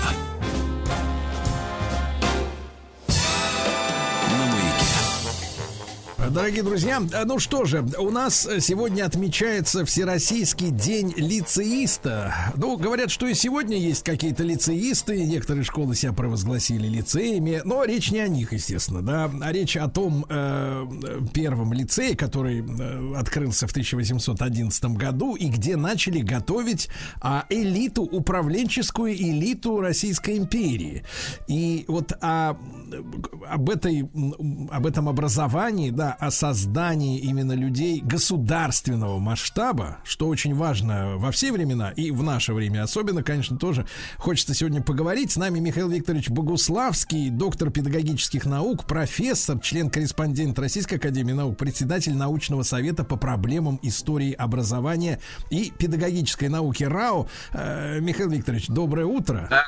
Доброе утро, доброе утро, дорогие слушатели, ведущие, доброе утро. Да. Михаил Викторович, ну вот а, почему, если как бы взять исторический сам факт, да, почему встала задача тогда, вот в начале 19 века, создать э, э, новое учебное заведение вот с такими целями, о которых мы сегодня поговорим? Ну, понятно, что такие стратегические образовательные комплексы, как Царскосельский лицей, они создаются для решения очень важных задач. Ведь э, мы прекрасно понимаем, что 1811 год это предгрозовой год, перед началом Отечественной войны. И нужно было стратегически думать, как будет развиваться Россия потом. И вот для создания, как вы совершенно правильно сказали, э, элиты российского чиновничества, выдающийся наш, может быть, даже самый выдающийся государственный деятель э, Михаил Михайлович Спиранский, он и предложил Александру Первому создать такой лицей. Александр Первый на самом деле хотел, обратился к нему с просьбой создать такое учебное заведение только для подготовки двух младших своих братьев, вот, Михаила и Николая. А вот э, широко мыслящий Михаил Михайлович Спиранский э, предложил это сделать. И 22 сентября э, 1611 года, немножко раньше, чем 19 октября, вот была подписана Александром Первым грамота Царскосельскому лицею. Это прекрасный внешний документ, такой очень се- серьезно державный. Вот такая, если говорить немножко о предыстории. Мгм. Михаил Викторович, а как должна была строиться программа, если вот, да, перейти, а, и на, на, чё- на чем основывались? То есть э, сегодня у нас модно говорить, ну уж мы лет 40, наверное, говорим, э, вот э, опыт есть западноевропейский, там еще какой-то, вот все как-то вот э, мы э, иностранцев берем за м, образец. А они, вот создатели лицея, вот э, как, в- как формировали программу, опираясь на что? Ну, э, конечно же, фундамент все-таки был такой общечеловеческий, ведь э, первый лицей был создан в IV веке до нашей эры, как мы прекрасно понимаем, в Греции создан Аристотелем. Это было название одной из трех гимназий повышенного типа, и мы знаем, что это название получено в связи с тем, что это образовательное учреждение находилось рядом с храмом Аполлоном Ликейским. И э, вот Ликей, лицей, вот оттуда это название, и там преподавали тоже выдающиеся совершенно педагоги. И потом эта идея, буквально за полминутки, даже меньше, в 16 веке она возродилась в период эпохи Возрождения. И вот непосредственно уже к нам в 1702 году Наполеон I учредил вот э, лицей как тип такой общедоступной подготовки высшего образования. То есть видим, смотрите, с 4 века до нашей эры и непосредственно вот к 19 октября 1611 года. Теперь по поводу содержания образования. Э, Ну, наверное, э, есть у людей такая мысль о том, что это среднее учебное заведение, как это сейчас, ничего подобного. Это было высшее учебное заведение, которое давало чин. И там, э, если вот вопрос по содержанию образования, она делилась на 3 плюс 3. Обучение составляло 6 лет. Три года было поверш- э, посвящено программе гимназического образования, которую мы проходили. А вот сейчас, может быть, удивлю, а вот три следующих года они заканчивали два курса университета. Два курса университета по трем отделениям. Сразу. По трем, ну, как у нас сейчас факультетов. То есть они получали вот за эти шесть лет полное гимназическое образование и тогда 4 года учили половину университетского образования, да еще по трем факультетам. Удивительно. Михаил Викторович, а во сколько, в каком возрасте начинали лицеисты тогда? Вот сколько им было лет? Вы знаете, были при наборе первых 30 лицеистов, сначала было 50, которые пришли на собеседование. Э, Не поверите, собеседование лично с каждым у себя дома проводил министр народного просвещения Разумовский. То есть, понимаете, он лично проводил отбор. Из 50 сначала э, допустили до собеседования 36, из них, с 36 отобрали 30, закончило 29.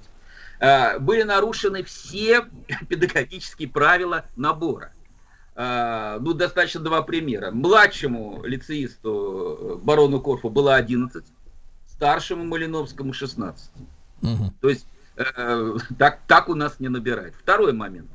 Там были дети, которые вообще нигде не учились, только кроме дома. И было несколько человек, которые закончили курс пансиона при университете. То есть, вы понимаете, вот такое совершенно, не хочется говорить разношерстное, но разноуровневые вот, э, люди пришли. То есть там, вот мы не можем сказать, что там вот было три- 12 лет, 13, с 11 до 16 и с достаточно уже фундаментальным образованием и безонного. Вот они собрались. 30 человек. Удивительно. Михаил Викторович, ну вот э, в последние там, опять же, лет 40, э, ну 30, скажем так, да, наши люди воют, что э, в школьном образовании детям не продохнуть, что они угнетены, у- угнетены этими предметами, вот, при этом постоянно говорят, что истории не хватает, русского языка не хватает, и все равно они угнетены, бедные, значит, и вот несчастные, не продохнуть им, да, к ЕГЭ готовятся день и ночь, начиная с восьмого класса. А вот при том, что при том, что за 6 лет ребята полный курс гимназии получали и два курса, ну, то есть половину университета, да? А, а какой у них был р- распорядок жизни? То есть вот при таком объеме, ведь, знаете, ведь мы же понимаем, э, да-да, Михаил Викторович, э, я сегодня с утра перечислял уже, там э, от верховой Да. езды до риторики, логики, языков, математики, ну, в общем, невероятный объем. Сейчас бы, наверное, обратились бы уполномоченным по правам ребенка. В 6 утра вставали, в 10 ложились, с 6 утра до 10 вечера шли различные занятия. Вот так. То есть получается 16 часовой То есть, Михаил рабочий день. то есть, смотрите, одно послабление, не было домашки, домашнего задания. Э, Ну, если ты дома. Ведь мы не будем забывать, что э, вот два краеугольных камня было положено в, в основании лицея. Первое, чтобы вот переход, э, ведь это все-таки были дети из семей таких, как вы понимаете, более или менее степени привилегированных. И вот главная была задача, чтобы обеспечить вот практически мягкий переход. Из, то есть из, из одной семьи домашней в семью лицеистов. Поэтому там все это делалось очень органично. И вот эти русские традиции семьи, вот вы заговорили о том, что там брали, они были семейного воспитания, они были очень заложены. Вполне естественно, они не сидели с 6 утра до 10 вечера за партами, там был большой блок. Э, Основная, вот вы говорите, домашка, там, конечно, ставилась на самообразование. Вы наверняка же бывали в этом, назывался комод, здание лицея. Это Да-да. я там был более 10 раз. И там при входе мы видим э, две с половиной тысячи томов библиотека. И она и сейчас есть. И, ну, сейчас, понятно, эти книги брать нельзя, а тогда они могли в любое время взять эти книги. И самое главное, конечно, вот э, один из четырех принципов, по которым строился вот этот вот лицей, это было э, многообразие. Мы не будем забывать, что не только гимназия, не только университет, их готовили к двум видам службы, гражданской и военной. И только на последние два года они делились вот на гражданское и делились, делились на военную службу. То есть это, конечно, совершенно грандиозная э, подготовка. Да, И, Михаил и сенсорная, и художественно-эстетическая. И, да. Да, Михаил Викторович, а вот если Слушаю вас. э, э, вот э, вы как человек, изучающий эту тему, да, с научной точки зрения, вот смотрите, если говорить о государственном деятеле, мы видим, какой огромный спектр предметов, да, какое всестороннее образование, прежде всего, личности там происходило. Вот и, и мы учитываем, что лицей э, взращивал государственных руководителей большого масштаба. Вот с вашей точки зрения, а, самые главные качества, которые воспитывал лицей в людях такого масштаба мышления, да, и ну, ну, вот полета государственной мысли. Что это за Вот самые главные да. качества там культивировали? Главное качество, да, спасибо. Самое главное качество, два, были сформулированы э, в своей речи, вот как раз ровно 19 октября 1811 года Александром Петровичем Куницыным. Речь называлась «Наставление воспитанникам». И он э, там две позиции очень важно сформулировал. Это блестящая была речь еще молодого человека, только что вернувшегося из-за границы. Он говорил, что единое мерило человека – это гражданская доблесть и высокая нравственность. Это две позиции, и дальше он обратился к ним. Вы будете иметь непосредственное влияние на благо всего общества. Представьте, какие задачи ставились перед 11-летним человеком. Вы будете иметь непосредственное влияние на благо всего общества. И вы призваны быть хранителями законов. То есть, э, ну понятно, законопослушность, вот гражданская доблесть. Вот смотрите, какое огневое определение. Как И это, как это, как это, Ми- Михаил Викторович, как это разжевать сегодняшнему обывателю? Гражданская Э, доблесть. обывателям. Значит, э, мы э, как бы прекрасно понимаем, что ну, от ножа лицейское образование вот такого типа. И не случайно, конечно, здесь главный переломный такой момент трагический, это 14 декабря 1925 года, которая просто танком проехала по судьбам всех лицеистов в большинстве своем. Ведь вы понимаете, э, задача-то, которая ставилась, э, высокая, но все-таки утилитарная. Подготовка элиты российского чиновничества. Совершенно жестко формулировалось в этом образовательном комплексе. А воспитали кого угодно. Кого угодно. Кроме той задачи, которая стоит. Да, вот э, мы знаем, что Горчаков закончил под номером один Пушкин под 28-м, предпоследним номером. Но дело даже не в этом. Даже Горчакову, на которого, как говорится, это был идеальный продукт лицея, всем было ясно, что вырастили, вот он, вот он, выдающийся государственный деятель. Но при Николае Первом он занимал периферийные посты. И только через практически 40 лет после окончания лицея пришло его время. И он стал министром иностранных дел, железным канцлером, как Бисмарк, и много принес пользы России. Барон Корф и, пожалуй, все, кого мы можем назвать, кто состоялся как чиновники. А вот поэтов, декабристов, там было очень большое количество. И не случайно э, Николай, как мы понимаем, э, уже в 1829 году был закрыт пансион, а в 1843 году прекратил свое существование. Царскосельский лицей он был переведен в Санкт-Петербург. В Александровский сиротский дом, ну, как вы понимаете, это небо и земля с тем, что было, и был переименован в императорский Александровский лицей.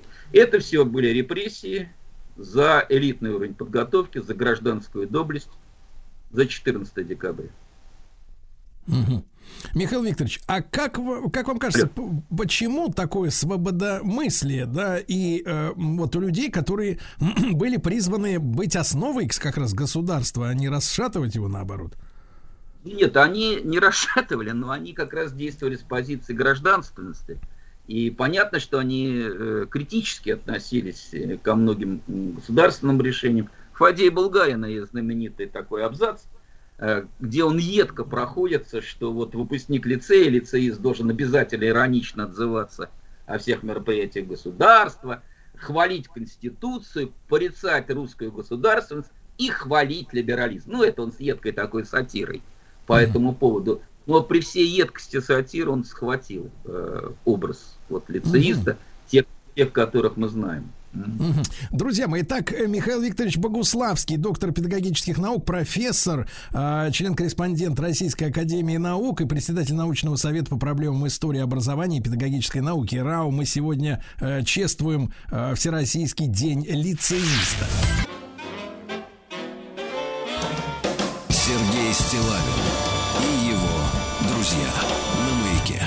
Друзья мои, с профессором и доктором педагогических наук Виктором э, Михаилом Викторовичем Богуславским мы сегодня говорим о лицее, о, лити- о лицеистах. Э, Михаил Викторович, ну а вот вы затронули эту тему, э, ироничное, да, но тем не менее э, правдивое описание нравов о том, что вот либерализм и критика своего государства. Тут ведь удивительная история. Это очень перекликается с потом сформировавшейся в России, в Российской империи интеллигенции, которая до сих пор нас э, огорчает Рад. местами. Весьма сильно. Да? Это, это получается такой, э, такой а- авангард э, интеллигентщины. И, и вопрос вот в чем. Ведь, э, например, у англичан, у французов, да, ну вот англичан, если как образец э, государственной мысли, ну нет этого отношения к своей стране, к своей власти такого критического. Наоборот, это в высшей степени патриотизм. То есть каждый англичанин, выезжающий, условно говоря, за границу, это, э, так сказать, э, яростный, пламенный сотрудник Ми-6, условно говоря, да, искренний. Он понимает, что он должен помогать своему государству. Откуда эта зараза прошла вот э, в лицейское, в лицейские мозги? Как так получилось, что вот такое критическое отношение к собственной стране? Ну, наверное, то государство царское было не идеальным, осмелюсь я предположить. И, естественно, я уж не говорю про Николая Первого, мы, конечно, к нему сейчас по-другому относимся, не мажем черной краской, как советская история. Но понятно, что они не могли не реагировать болезненно на определенные вещи, иначе это же были мыслящие люди. Вот вы смотрите, вот советское время в 70-е, 70-е годы. Были школы с повышенным, там, специализированным школам по химии, по биологии, по математике, по физике. Но никогда не было школ с повышенной историей, с повышенной литературой, потому что понимали, что в этих школах, ну, были классы, да, классы там 2-3 на Москву, а школ не было специализировано. Ну, я не беру с языками. Язык это такая технология иностранная. А вот советская власть была очень осторожна. Она понимала, что если она подготовит вот этих лицеистов с повышенным знанием литературы, с повышенным знанием истории, она получит новую Сенатскую площадь. Вот так. М, Очень любопытно, да. Михаил Викторович, а как, э, как мы оцениваем, все-таки возвращаясь к теме лицея, да, того самого, а, вот э, в- в сопос- сопоставим его качество, да, качество образования, качество выпускников с тем, что происходило в европейских столицах. А, было ли что-то м, аналоговое, ну, какой-то аналог? э, можно ли с чем-то это сравнивать? Или это была такая сенсация педагогическая? Ну, ну, конечно же, сам вот недаром называется Пушкинский класс. Пушкинский класс – это метафора, которая выражает высший уровень. Тут как бы и класс, где учился Пушкин, конечно, это уникальное, уникальное событие. Мы там видим, ну, такого количества, ну, там пусть не 29, там было 2-3 человека, так оставшиеся на посредственном уровне, но 20-то это просто плеяда и рост. Да ни одно образовательный комплекс в Европе вот такого количества за один выпуск, конечно, в мировой истории педагогики и образования просто близко не дал. И потом, это ж не значит, что вот оно прервалось. Был вот у нас в Москве сейчас это здание дипломатической академии на Крымском мосту, все его знают, такой зеленого цвета, а, здание вот рядом с метро Парк культуры. Там же располагался выдающийся лицей. Назывался он э, так официально лицей памяти Ник- э, Николая Александровича, наследника престола, но он вошел в историю как Катковский лицей. И это был лицей совсем вот другого плана. Там как раз-таки готовили охранителей государства. Охранителей государства. И уже таким, в хорошем смысле слова, абсолютно верноподданных. То есть, понимаете, это не значит, раз лицей, значит декабрист. Э, Вот понимаете, разворачивалось разным путем. Это был абсолютно консервативный лицей. Ну просто. И там они изначально, там никаким либерализмом там даже пройти не могло. И выдающиеся результаты, выдающиеся выпускники. Вот в Москве вот этот Катковский лицей. Так что здесь нет такой родовой травмы. Михаил Викторович, Здесь- тогда возвращаясь к вашим словам, да, э, когда вы отвечали на мой вопрос о том, как же так получилось э, в Царскосельском лицее, то есть э, эти же люди тоже понимали, что государство несовершенно, но это не помешало им быть вер- верноподданным, верно, Да. ну, выращивать верноподданнические чувства в себе, да, все-таки от педагогов Да, многое зависит. Ну, понятно, что там э, не случайно они все вернулись из-за границы. Мы не будем забывать, что это все-таки время, которое опять-таки... Пуш- Вот Пушкин две вещи здесь очень важные написал, вторая даже важнее. Вот Дней Александровых прекрасное начало, ведь до войны 12 года продолжалось Дней Александровых пре- прекрасное начало. И удивительная формула, посмотрите, как бы к завершению, может быть, время, я понимаю, нашего разговора, он сказал об Александре Первом. Он взял Париж, он основал лицей.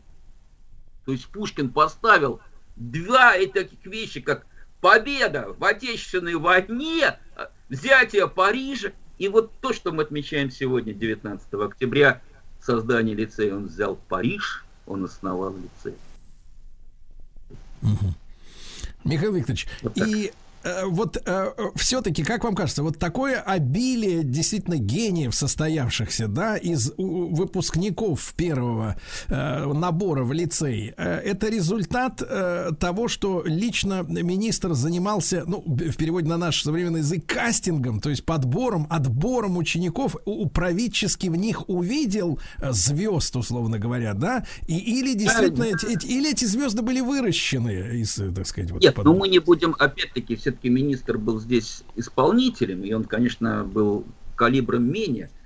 Вот ведь почему дальше уже таких не было поколений, лиц это существовало? Здесь, конечно, мы опять обращаемся к Михаилу Михайловичу Спиранскому.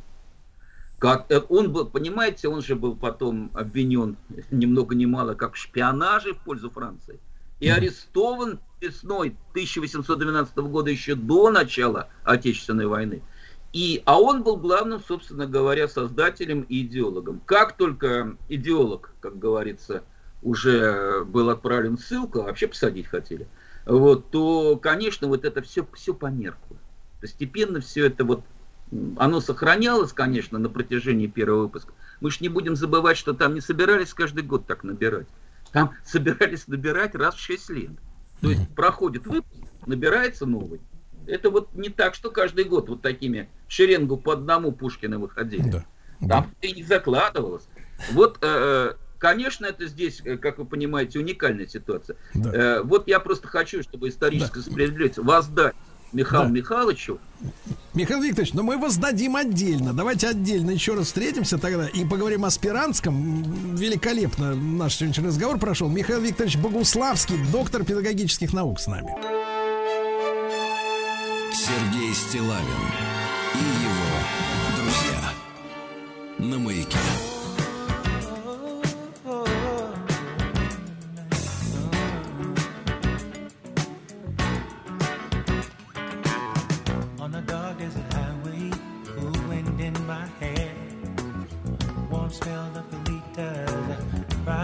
Through the air. Up ahead in the distance, I saw a shimmering. through heavy side to. I had to stop for the night.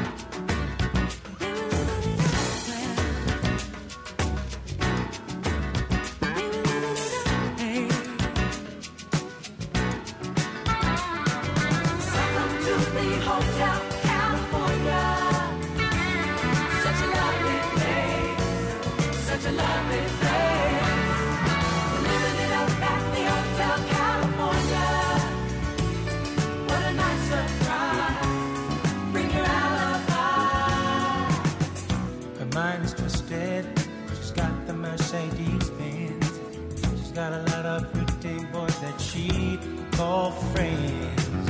How they dance in the courtyard, sweet summer sweat. Some dance to remember her, some dance to forget.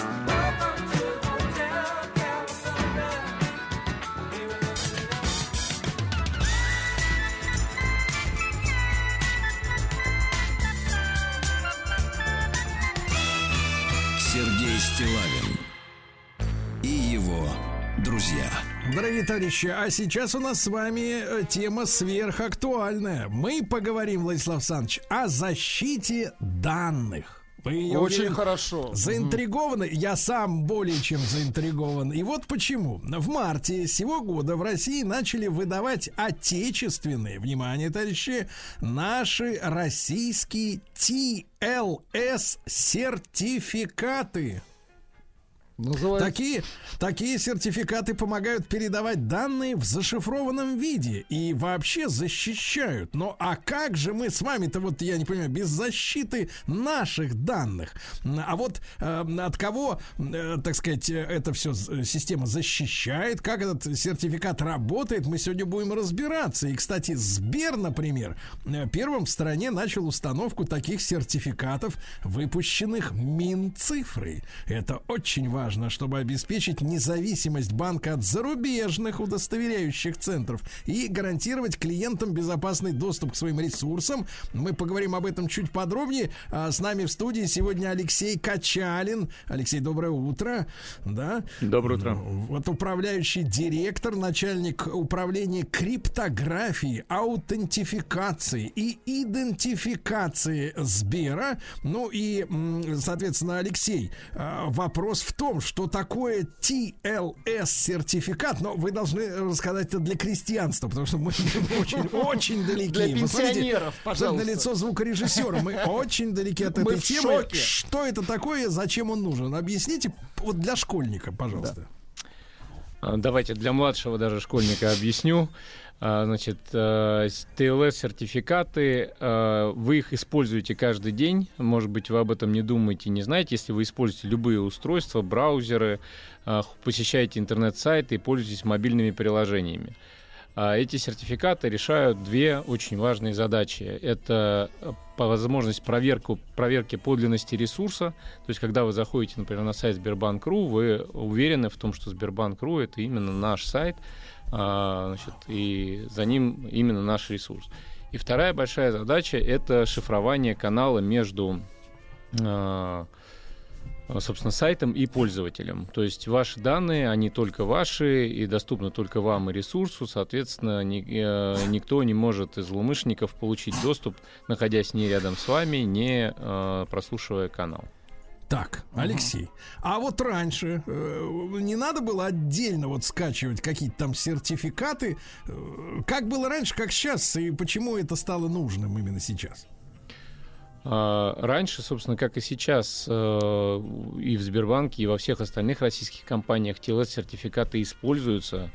А, На них построена вся так называемая система доверия, то есть э, вот та система, которая позволяет проверить да, э, подлинность ресурсов, шифрование канала.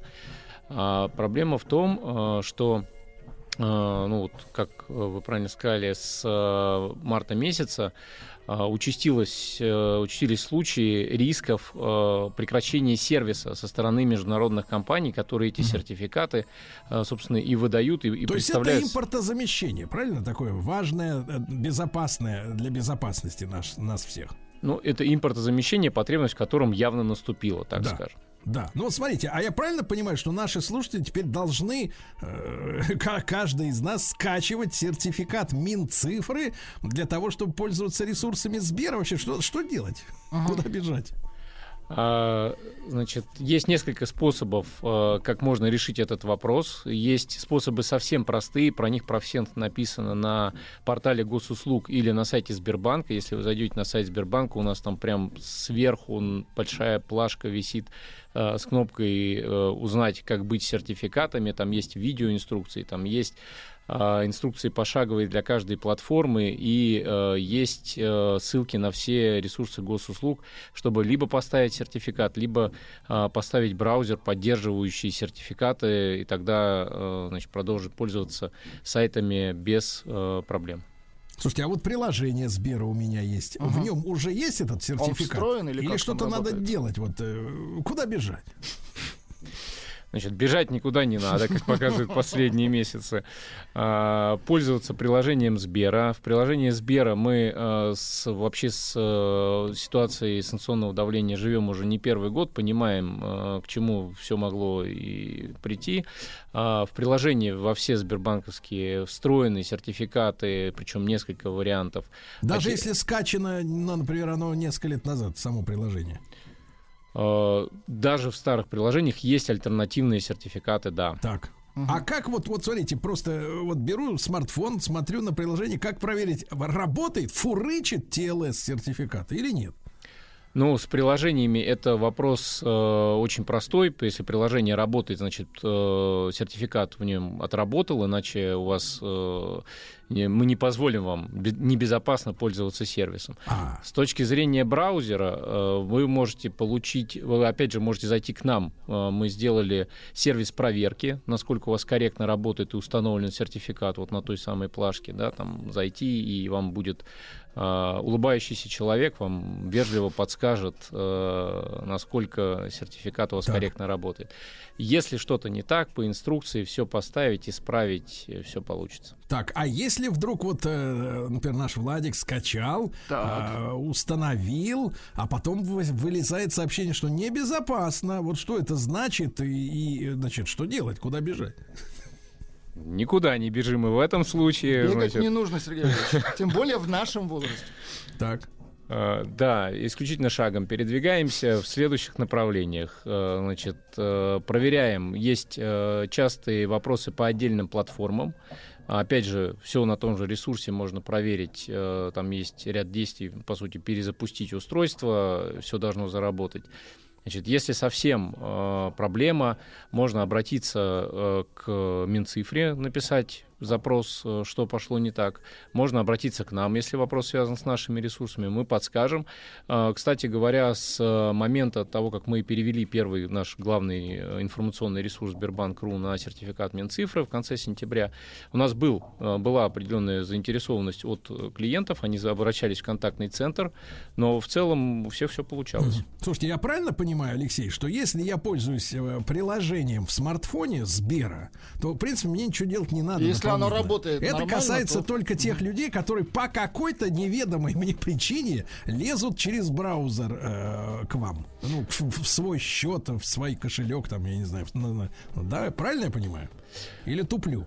Но вот здесь я предлагаю все-таки чуть-чуть, если не бежать, то пойти и сделать то, что мы рекомендуем, потому что многие ресурсы в Рунете будут так или иначе защищаться от а, вот этого санкционного давления. Потом, Так. если вспомнить ситуацию месяц назад, когда приложения, например, Сбербанка пропали из магазинов, Да. а, то у вас остается доверенный канал, это веб. Ага. Да, и, соответственно, браузер. Если вы, для вас критически важно получать в любой момент доступ э, к Сбербанк онлайн, другим сервисам, то, конечно, лучше иметь резервный канал, мало ли в случае чего, какие еще сюрпризы нас ждут в будущем. А могут они дистанционно стереть приложение Сбера, уже установленное на смартфон? Гады. Ну, приложение Сбера, оно пули непробиваемое. Э, Очень хорошо. Так, а если э, что будет, если я не установлю отечественный TLS-сертификат не, и не буду переходить на браузер, который поддерживает сертификат Минцифры? Алексей. А, Тогда у вас э, каждый раз будет, то есть будут, э, возможно, проблемы с приложениями, потому что приложение это сложное, вот если чуть для старших школьников, да, это сложная система, которая в том числе использует и переходы в браузер, да, когда вы нажимаете кнопки перейти куда-то, да, там открываются окна браузера, если совсем просто. Значит, могут быть с этим нюансы. А если э, говорим про веб, то вы, по сути, себе осложните, не сделав один раз, как обычно, профилактическую процедуру, вы себе осложните жизнь в дальнейшем. Вы будете каждый раз вздрагивать, потому что у вас будет э, выпрыгивать окошко о небезопасности, потенциальной небезопасности ресурса, А, и вы будете, по, по сути, под риском, будете вынуждены каждый раз думать, не угрожает ли вам что-то сейчас, вместо того, чтобы один раз э, застраховаться от этих неприятностей. Наконец, главный вопрос, Алексей. TLS-сертификат бесплатно устанавливается? Абсолютно. TLS-сертификат бесплатный из любой точки мира может быть получен без документов. Это Давайте, товарищи, защищаться, правильно? Вы поняли, о чем идет речь? Предохраняться, Сергей Да, да, Валерьевич. да, да, да. А с нами был Алексей Качалин, управляющий директор, начальник управления криптографии, аутентификации и идентификации Сбербанка. Алексею спасибо большое за интересный эфир. Друзья мои, еще раз напомню, э, ставьте TLS-сертификаты, чтобы ваши транзакции и ваши деньги были в безопасности. товарищи. Специальный проект «Наука. Новые горизонты» на Радио Маяк. В рамках проекта «Ледокол знаний» Homo Science Project. Дорогие товарищи, колем лед, правильно? Точно. Да. Э, Мы продолжаем наш совместный проект «Ледокол знаний Homo Science Project» при поддержке госкорпорации «Росатом». До конца октября, друзья мои, в наших утренних рубриках мы говорим о новых технологиях и вдохновляем ребят на участие в нашем проекте. Если тебе, товарищ, от 12 до 16 лет ты мечтаешь отправиться в Арктику на атомном ледоколе, то скорее же начинай писать творческую работу. Осталось всего 9 дней до подведения итогов. И, дорогие родители, обязательно расскажите вашим детям о нашем проекте. Уже три школьника, три, благодаря проекту «Ледокол знаний» на радиостанции «Маяк» побывали в экспедиции на Северном полюсе. Все это реально, все это возможно, товарищи. Ребят были у нас в эфире, делились впечатлениями, и поверьте, это стоит того. И в этом году у ребенка, подростка или у детей ваших э, друзей есть такой шанс. Главное дерзать. Владислав Александрович. Да. Очень правильно. да. Рекомендую от себя не тянуть, ведь уже 27 числа, 27 октября, это уже на следующей неделе, я совместно с Homo Science выберу лучшую работу, автор которой уже в следующем году отправится покорять Северный полюс на настоящем атомном ледоколе. Э, Перед участниками стоит э, совсем непростая задача подумать, как будет развиваться наука и технологии мирного атома. Надо написать рассказ на тему, куда должна двигаться наука, куда мы ее направим, какое научное открытие нужно совершить в ближайшем будущем. Ну, кстати, сегодня мы поговорим про атомную э, энергетику будущего, но э, не стану забегать вперед, пока правила проекта. Рассказ э, должен быть оригинальным, объем не менее полутора тысяч, не более четырех тысяч знаков. Есть специальные программы, друзья мои, которые позволяют подсчитывать количество знаков. А также нужно обязательно упоминать, упомянуть в тексте три ключевых понятия. Атомная энергия, наука, открытие. И выложить, конечно, свою работу в открытом доступе в социальной сети ВКонтакте. Э, Не надо вот в закрытых страничках это э, выкладывать, потому что мы туда не проберемся. Страничка должна быть для всех людей. Э, Так вот, с, с тремя хэштегами «Маяк человек знаний», «Маяк наука новые горизонты» и «Маяк ледокол знаний». Спешите, граждане. До 27 октября осталось совсем немного времени, а 28 мы уже будем объявлять результаты. Ну и всем участникам нужно написать эссе, э, не пугайтесь этого иностранного слова, в любой стилистике от научпопа до реального бизнес-плана на одну из шести предложенных тем. Во-первых, Владислав Александрович, атомная наука. Какие открытия ждут атомщиков в ближайшем будущем? А, можно пофантазировать о городе будущего, как атомные технологии э, вот воплотятся в городах грядущего. А, можно поразмышлять о покорении космоса, как атом поможет нам, э, вам, за пределами Земли.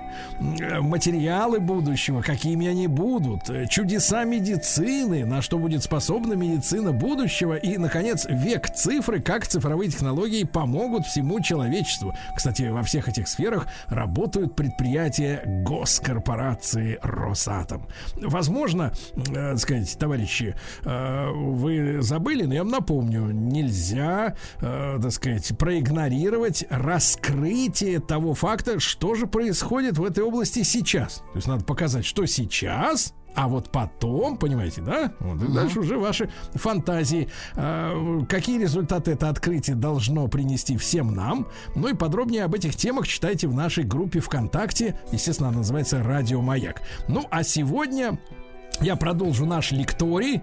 Ушки на макушке, детки, детки. Э, Вот э, лекторий, посвященный атомной промышленности во всем ее разнообразии. Ну и обещанная тема нашей сегодняшней рубрики – это ядерная медицина. Во как. Ядерная медицина, дорогие друзья, это высокотехнологичная область на стыке и клинической медицины, и молекулярной биологии, ядерной физики, органической химии, фармакологии и других наук. Она позволяет диагностировать и лечить разные заболевания. В основном, э, конечно, онкологические, но также и кардиологические, эндокринологические и, и другие. С помощью методов ядерной медицины можно очень рано выявить э, проблему, и, а также вылечить ее даже тогда, когда другие способы, например, хирургические, фармакологические, уже, к сожалению, э, бессильны. Вот обычно в ядерной медицине выделяют три основных направления. Это радионуклидная диагностика, которая основана на получении функциональных молекулярных изображений. Она позволяет увидеть биологические процессы на стадии, когда, например, опухоль еще не привела к структурным изменениям в тканях.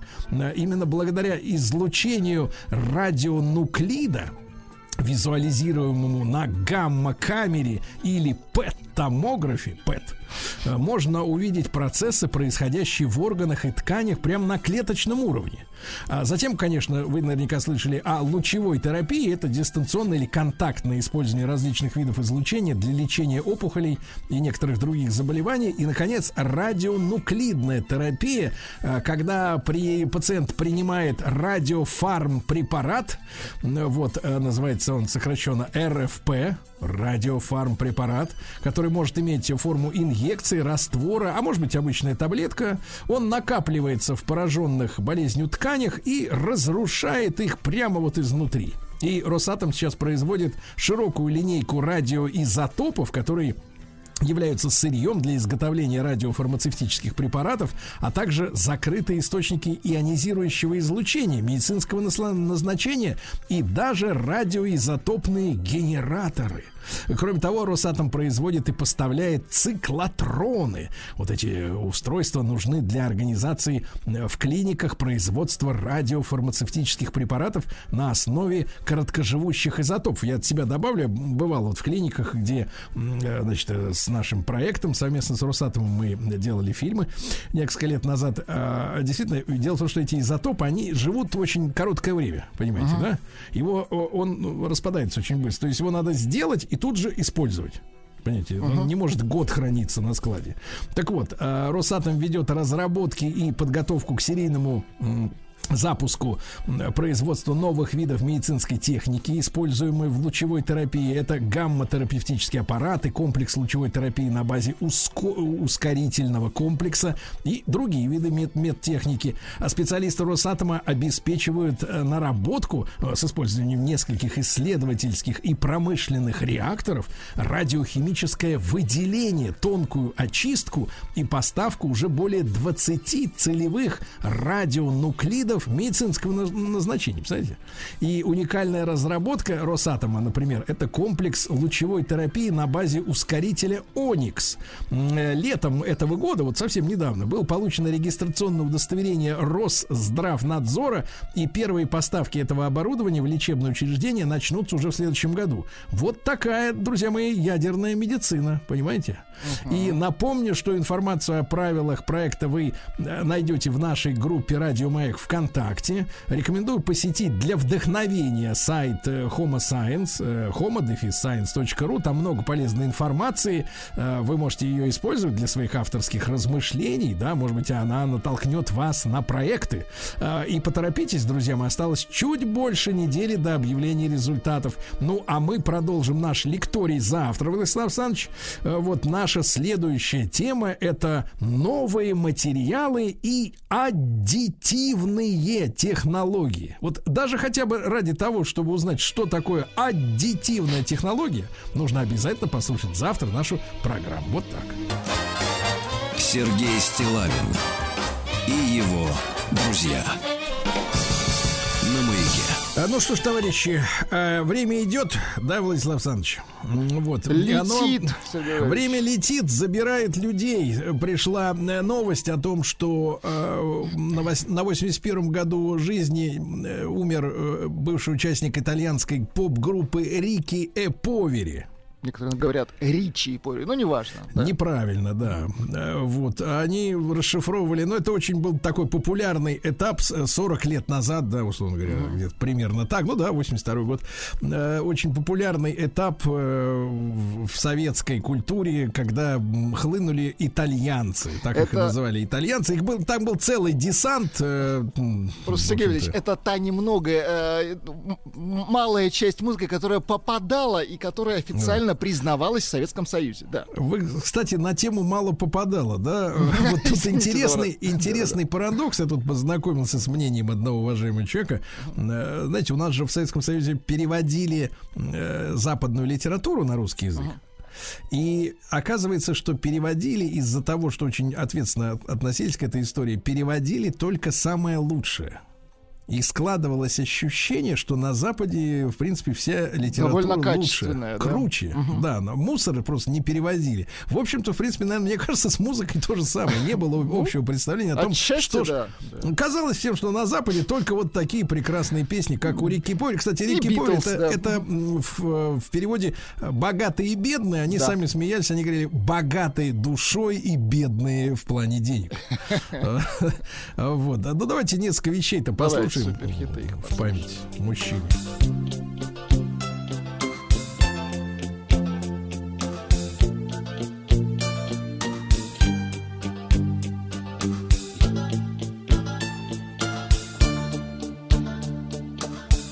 A volte sai, non so perché mi trovo a chiedermi cosa sarà questa paura che ho di perderti. Che cosa c'è dentro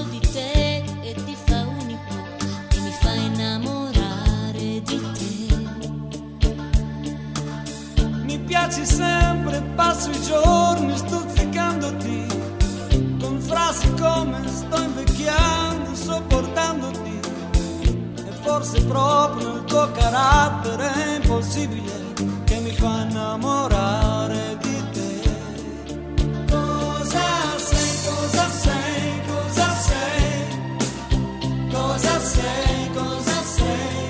ведь история такая была, Владислав Александрович, что сначала это было э, квартет, как Абба.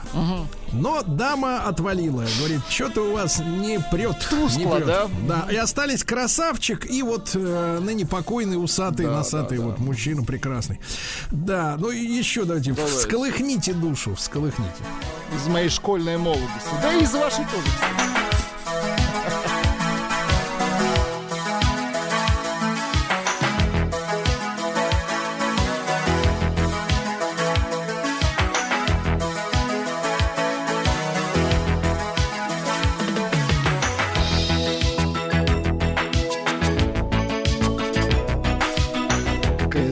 Ah?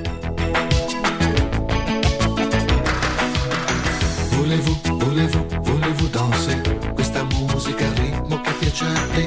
Volevo, volevo, volevo danse, che vuol dire ti va di bella con me. Mani su, mani giù, mani dove vuoi, questa musica è il ballo che piace a noi.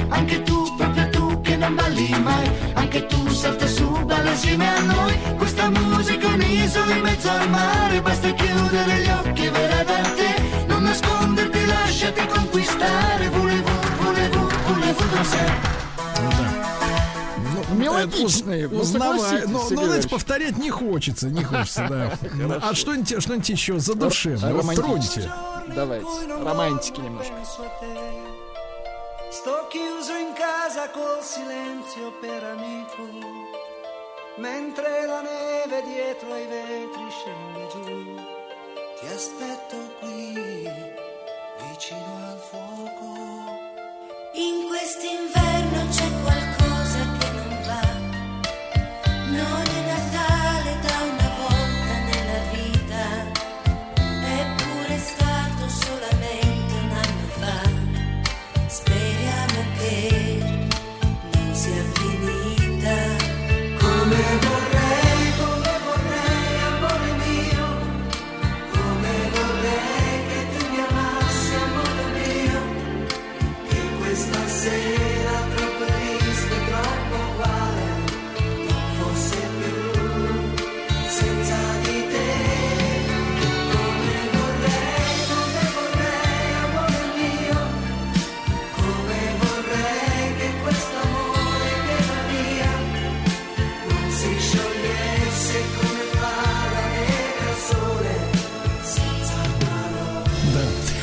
хотите вы все-таки, вот Владислав Александрович, тронуть душу, как-то задумался, задумался сейчас почему-то о том ящике Ламбруска, который Сильвия Берлускони отправил э, э, в обратку Владимиру Владимировичу. Да, в ответ на поздравление с днем рождения. Вы знаете, и, и ведь вот та культура итальянская, смотрите, у нас что было? У нас была итальянская музыка, а потом чуть-чуть позже сериал э, «Спрут» Лапьевра, да, где да, комиссар да. Катани сражался с мафией. Смотрите, как, как у нас была избирательная психика. Нам казалось, что вот эта чудесная итальянская музыка, да, нам ее очень хочется, а вот чудесная итальянская мафия почему-то к нам не доберется. Как-то вот человек странное животное, да? Удивительно, да, ведь предупреждали. Сергей Стилавин.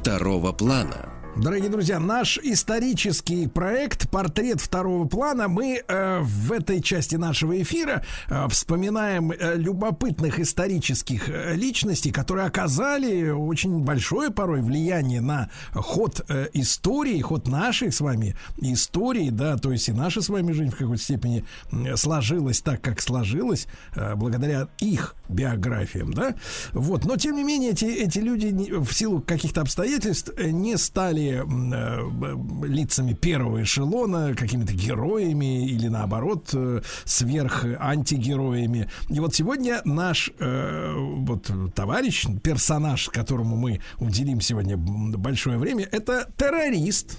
Террорист, причем удивительно, террорист серебряного века. Помните, какие времена бывали? Какие салоны, как люди друг с другом жили. И вот в это время, пока по салонам э, отдыхала аристократия и поэты, в это же время терроризировал нашу страну Борис Савенков. Узнали фамилию Владислав Александрович? Савенков, да? Вот любоп- любоп- любопытнейший персонаж, да. И, конечно же, Василий Жанович Цветков, профессор Московского педагогического государственного университета, доктор исторических наук. С нами Василий Жанович, доброе утро. Да. Да, здравствуйте, здравствуйте. Да.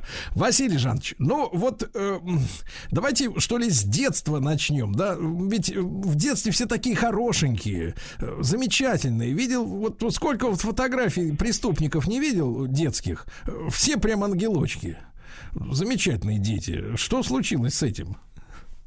Ну, э, тут-то как раз я не могу сказать, что у него было э, прям радужное детство в плане бе- беззаботности и э, каких-то вот, я не знаю, там особых жизненных перспектив, скорее наоборот, потому что, вот если судить по родителям, а, как раз вот в прошлый раз, когда мы говорили о Надежде Константиновне Крупской, а, и вот здесь родительское влияние в случае с Борисом Викторовичем Савенковым тоже оказало, м, безусловно, такое заметное, заметное воздействие на формирование характера. Почему? Потому что отец, э, отец Виктор Михайлович, э, он э, был человеком таких достаточно оппозиционных взглядов, придерживался и служил в Варшаве. А надо э, отметить, что царство польское, бывшее, да, и Привисинский край, как его стали называть, вот во второй половине 19 века, это был такой центр э, достаточно э, ярко выраженных оппозиционных настроений по отношению к России, по отношению к Российской империи. А, И вот даже несмотря на то, что он занимал должность такую, в общем-то, иерархически административную, это товарищ прокурор окружного военного суда в Варшаве. Но э, был конфликт с начальством, и он вышел в отставку, отец. То есть э, именно м, вот эта вот оппозиционность, может быть, какая-то уже играла роль. А мать его, вот тоже интересный момент, она э, сестра художника Ярошенко. А, и вот тоже, если кто-то, может быть, помнит, э, интересуется живописью второй половины 19 века, Ярошенко это такой ярко выраженный ам, передвижник, э, человек, который очень любил изображать рабочих, э, несчастных там крестьян замученных, вот у него знаменитая есть картина «Кочегар». Такие нюансы, они, э, в общем-то, играют роль, они э, влияют на среду, в которой вот воспитываются дети. И если детей мы возьмем, то, в общем, семья-то большая была, а, то тут мы тоже видим э, семейное окружение. Старший брат, например, э, сослан был в Сибирь, и э, погиб там в 1904 году, тоже был социал-демократом. Э, офицер, э, даже несмотря на то, что вот он офицер, да, русской армии, тоже должен был бы быть, наверное, таким э, человеком убежденных э, монархических взглядов, брат Виктор, а позднее, позднее оказался тоже в числе вот таких оппозиционеров и даже вступил в масонскую ложу. Э, Сестры одинаково тоже, вот особенно сестра Софья э, вступила в партию эсеров. Ну и сам наш герой, э, сам Борис Викторович, э, вот его учеба в гимназии в Варшаве, учился, опять же, вот интересные нюансы его биографии, учился в один и тот же период э, вместе с эсером, будущим эсером-террористом Каляевым, который известен больше вот уже как убийца великого князя Сергея Александровича, а, губернатора московского, знаменитая такая вот личность. Э, И э, тоже в это же время учился там Пилсудский, будущий глава э, Польши. И это был человек, который был лично с Савенком знаком, и тоже был человеком таких очень оппозиционных взглядов. То есть вот среда, в которой рос наш э, герой, она отнюдь не была такой охранительно, православно, монархической, имперской, как бы мы вот могли так ее характеризовать, а скорее наоборот. Скорее Василий наоборот, Жанович, и, но, Василий конечно, Жанович, это влияло. Да. Но справедливости ради надо сказать, что, как меня поправьте, насколько мне память не изменяет, ведь э, Деникин тоже оттуда, и тем не менее у него были э, вполне себе патриотические взгляды и русские. Деникин русский либерал, как он сам о себе говорил. Э, Поэтому я бы здесь не ставил его на одну доску, там, допустим, с графом Келлером, который считается апологетом монархизма и, и такого. Да и то, в общем-то, не совсем, может быть, стопроцентного самодержавного. А, и все-таки вот э, я действительно могу сказать, что еще раз сделаю на этом акцент. А, то, что эти люди вот были в какой-то степени родственными связями, там, да, или обучением своим, они были э, связаны вот именно с польской интеллигенцией, с польской вот этой общественной средой, очень-очень сильно обиженной на э, Российскую империю за подавление польской независимости, а, польской свободы, вот это, это влияло. Это, безусловно, влияло, это оказывало влияние и э, в том числе на будущую биографию. Ну, Да. то есть Хотя мы, Василий Жанович- нельзя сказать, ну, Савенков, он у нас не этнический поляк. Вот что самое интересное, он скорее это э, ближе, э, может быть, уже к такому вот э, э, там, ну, классически русскому происхождению, если вот брать его более отдаленные а, корни. А, но, но все равно, вот я еще раз повторяю, это среда. Среда влияет, среда очень сильно влияет. Ну, в случае с Крупской мы это видим, например, очень заметно. В случае с Лениным, с тем же самым, опять же, казнь брата, да, как она повлияла. Это же очень, очень важный момент. Ну, то есть очень большую ошибку совершили наши власти э, тогдашние, да, в принципе, поживившись Польшей после ее раздела. Нужно А было... это все отмечали, это все говорили об этом, что это, как говорится, тот самый кусок, которым Российская империя еще подавится. Вот так вот образно говоря, да. Мгм. Можно было ведь ограничиться каким-то протекторатом или буферной зоной. Зачем это все включать на равных было, в, э, так сказать, в нашу, в, в Ру- в русскую империю, непонятно действительно, да. Вот. Э, Ну, может быть, не, не- не поняли всей, э, всей опасности, да, тогда. Василий Жанович, но тем не менее, среда отвратительная, грубо говоря, да, растет оппозиционер, но согласитесь, да, такой яркий террорист, как Борис Савенков, ну, несмотря на то, что там же миллионы людей жили на территории царства польского, да, тем не менее, э, Савенков, он такой выдающимся стал террористом, э, ярким. Вот э, вы как, если забегать чуть-чуть вперед, насколько вы находите в этой яркости роль пиара или действительно вот кровожадная сволочуга была? Я думаю, что и то, и другое. Причем, может быть, даже в какой-то степени вот скорее первое. То есть пиар, да, имел определенное значение в его взглядах, в его представлениях. Еще почему? Вот э, не случайно вы в начале программы э, назвали его террористом Серебряного века. А это, кстати, довольно интересное и вполне уместное сочетание. А Почему? Потому что Серебряный век это век постоянного поиска какого-то идеала человека, идеала общественного э, деятеля, идеала какой-то вот э, особой среды, да. И если мы посмотрим на ситуацию вот в той же самой художественной литературе, публицистике, философии, э, какой образ вызывал э, очень-очень сильное э, такое вожделение, я бы сказал, э, со стороны многих э, представителей э, творческой интеллигенции, это общественных деятелей, политиков. Это сверхчеловек. Это идея сверхчеловека, это идея Ницше. Ницшанская идеология, ницшанская этика.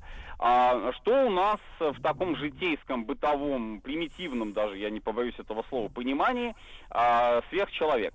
Это человек, который не просто там вот требует чего-то от себя, хотя это тоже, безусловно, важный такой критерий. Это человек, который э, не обращает внимания на сложившиеся стереотипы, сложившиеся условности, штампы поведения.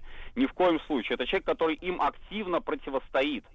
А, И э, чем сильнее вот это противостояние сложившейся морали, сложившимся ценностям, сложившимся нормам, тем выше э, вот его статус этого самого сверхчеловека. Вот что важно. И Савенков, э, это в творчестве его, вот, писательском, э, очень-очень заметно. А Савенков как раз э, и пытается вывести вот этот образ сверхчеловека, видимо, через себя. Очевидно совершенно, то есть э, в его представлении сверхчеловек это человек, который не просто пренебрегает общественными порядками, но ведет с ними активную борьбу, не останавливаясь даже перед террористическими актами. А в этом отношении он, например, конечно, расходился с социал-демократами, даже с собственными своими соратниками по партии эсерами, э, в том плане, когда те, а, по его мнению, слишком большое внимание уделяли каким-то вот легальным способам борьбы с властью, что вот можно бы как-то с властью даже и договориться. Нет, Савенков э, однозначно себя противопоставлял системе, и, э, видимо, вдохновлялся вот этими идеями, что он один даже, даже один, ну, конечно, на самом деле не один, а с группами э, близких ему соратников, близких ему людей, которые, кстати, в него верили, которые, а, ну, как бы добавляли ему вот этого э, статуса сверхчеловека. А он э, противостоит системе. Он э, Василий Жанович, систему, Василий Жанович. ее э, вообще уничтожить. А вот, э, вот с культурологической точки зрения, вот смотрите, а, у нас же есть замечательный роман «Отцы и дети», да? В котором, соответственно, вот образ этого сверхчеловека, правда, не справившегося с трупным ядом, э, Евгений Базаров, да, выступает. Вот э, как вам кажется, может быть, вопрос не совсем из сферы истории, скорее культуры общей, но как вам кажется, как взрослому человеку из сферы образования, да, э, как вам кажется, вот этот литературный персонаж э, и другие многочисленные персонажи, да, и Чернышевского, и, и у Достоевского, много людей работали, это их произведения, они стали, условно говоря, такой, ну, скажем так, невинной зарисовкой с натуры, что, мол, просто констатировали факт наличия в обществе вот таких вот людей, которые так оппозиционно относятся к э, э, мироустройству, да, А, или они в большей степени э, спровоцировали э, м, среди читателей э, геометрический рост подобных э, героев, то есть они описывали какого-то, м, может быть, даже некий собирательный образ, да, в котором сошлись, ну, какие-то, как мы знаем, да, литераторы это делают, оттуда историю подтащат, отсюда, потом ка- кажется, господи, неужели в жизни одного человека может происходить столько всяких событий интересных? Ну, они э, делали собирательный образ. А вот потом, когда это произведение литературное выстреливает, оно становится пропагандистом э, такого типа человека. И мог ли быть Савенком, Савенков тоже плодом, э, вот, соответственно, нашей литературы в какой-то степени? В какой степени наша литература ответственна за появление таких людей, которые, э, ну, как бы это, это произо- я вот говорю, не, не являлось ли творчество того же Тургенева, извините, громкие слова, Достоевского и Чернышевского индульгированием подобного рода персонажей? Я с вами полностью соглашусь. Я даже добавлю еще один роман, замечательный совершенно, который вы не упомянули, но который был просто хрестоматийным в советской школе. А, Это роман Чернышевского «Что делать?». Да-да-да. Вот это да, это э, как раз вот тот самый образец для подражания, причем э, возьмем героев главных, да, вот кто там, Вера Павловна, с одной стороны, вроде бы человек такой, а, который стремится что-то улучшить э, в жизни там окружающих людей, создает там эти кружки, артель рабочую, а вот главный это герой, самый главный, самый центральный герой э, романа Чернышевского, кто? Рахметов. А опять же, вот от Рахметова, если брать, э, если Василий Жанович, идею маленькая ремарка. человека, Маленькая ремарка. Насколько это глубоко в людей тогда про, даже в советских людей просочилось, вот это вот э, произведение Чернышевского. Я помню, я был еще дошкольником, такая маленькая история из жизни. Э, И моя бабушка, значит, мне говорила, Сережа, вот Чернышевский, там Рахметов, она не пересказывала содержание, естественно, но она мне говорила, он спал на гвоздях. Вот, Да, я, да, я трепетал, я в. Но ужасе это не был. главное, как бы, черта Я в ужасе был, я понимал, я понимал, что люби, ну не любимый, но один из самых ярких героев литературы для моей бабушки, это человек, который истязал себя, и я понимаю, что я подвергаю себя большому риску, если она воспитана на таком, что она будет делать со мной, чтобы довести меня до совершенства. Ну, я, я опять же сошлюсь, правда, уже не, например, нашего сегодняшнего героя, это знаменитые слова Ленина о том, что э, роман Чернышевского всего его перепахал. Вот, Мгм. а, и это лучший, лучший ответ на то, как литература воздействовала на сознание молодежи. А, и причем, опять же, и Ахметов, и Вера Павловна, и Кирсанов, вот эти герои романа, они э, ровесники э, молодых людей, которые про них читали. И, конечно, То есть, по большому счету, э, Василий Жанович, э, на, на- главным орденом Советского Союза, Советской империи должен был быть не орден Ленина, а орден Чер- Чернышевского. Вот Да, его, возможно, возможно, его физиономия вполне должна была кумачом увита быть, на самом деле. Потому Да. что все остальное уже было сделано на основе вот этого фундамента идеологического. Да? То есть бомба была закинута именно профессионалами, писателями, в первую очередь. Ну, собственно, э, Чернышевский не только писатель. Чернышевский ведь еще в значительной степени общественный деятель революционера. Та же самая «Земля и воля», может быть, даже гораздо больше ему известность на тот момент приносила, чем его писательские труды. Вот, поэтому, конечно, и вот Савенков, возвращаясь как бы к нему, мы тоже должны это иметь э, как бы постоянно вот перед глазами, что и э, его литературное творчество, это совершенно искренне, э, с точки зрения Бориса Викторовича, а, попытка представить э, вот этот э, внутренний мир человека, который а, берет на себя вот эту миссию, э, миссию сверхчеловека, миссию, а, которая противостоит э, вот сложившимся каким-то стереотипам, в том числе, да, и с оружием в руках. И с оружием в руках, и поэтому его террористическая деятельность, она в какой-то степени объяснима именно вот через э, подобного рода произведения. Причем, если в сегодняшней массовой культуре, да, образ сверхчеловека это же человек-паук, ну так, если для детей брать, да, и вообще всякие вот эти вот наделенные сверхспособностями существа, они как-то даже по- по- получается менее опасны, потому что, ну, все понимают, что плеваться слюной для того, чтобы перебираться с небоскреба на небоскреб, никто не умеет, Э, вот, и сразу понимаешь, что, в принципе, ничего не добьешься. А тут, видишь, по- полежал на гвоздях и уже как бы и стал сверхчеловеком, да, ничего такого запредельно невозможного-то нету. Ну, современный образ все-таки это образ скорее такого спасателя, спасателя-спасителя, который спасает других, э, скорее в этом. А вот тогдашний образ это образ э, разрушителя а, и неспровергателя. То есть вот это вот э, разница-то все-таки есть, безусловно. Да-да-да. Василий Жанович, ну и вот, э, э, м, скажем так, какой шаг вы пони- видите в биографии Савенкова, когда вот уже он встал на путь э, криминала откровенного, да, крови, после которого уже, ну, поворота к нормальной жизни-то нет уже, естественно.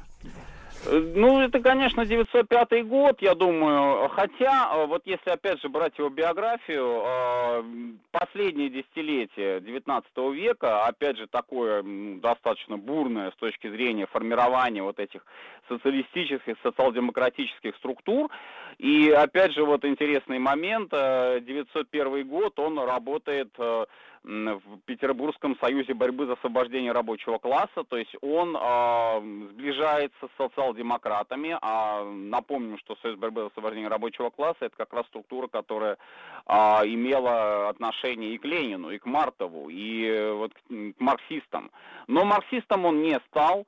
А, тут, конечно, трудно сказать, почему, собственно, его вот эта марксистская стезя его не, э, не вела за собой. А, эсеровская партия привлекала его тоже, вот, скорее всего, не с точки зрения, может быть, программы как таковой, потому что все-таки партия крестьянская, а он, как у нас, в общем, как вот мы говорили, он у нас выходец отнюдь не из крестьянской среды. А вот что касается, опять же, вот этих вот идей борьбы с системой через э, подготовку совершения терактов, а вот это было вполне для него. И, собственно, вот первые, первые такие, ну, как бы сказать, а, конфликты с властью, это как раз аресты. Первый арест был э, в 1997 году в Варшаве. Ну, давайте мы, давайте мы как раз о конфликтах с властью после новостей середины часа. Василий Жанович Светков с нами и Борис Савенков, наш герой второго плана.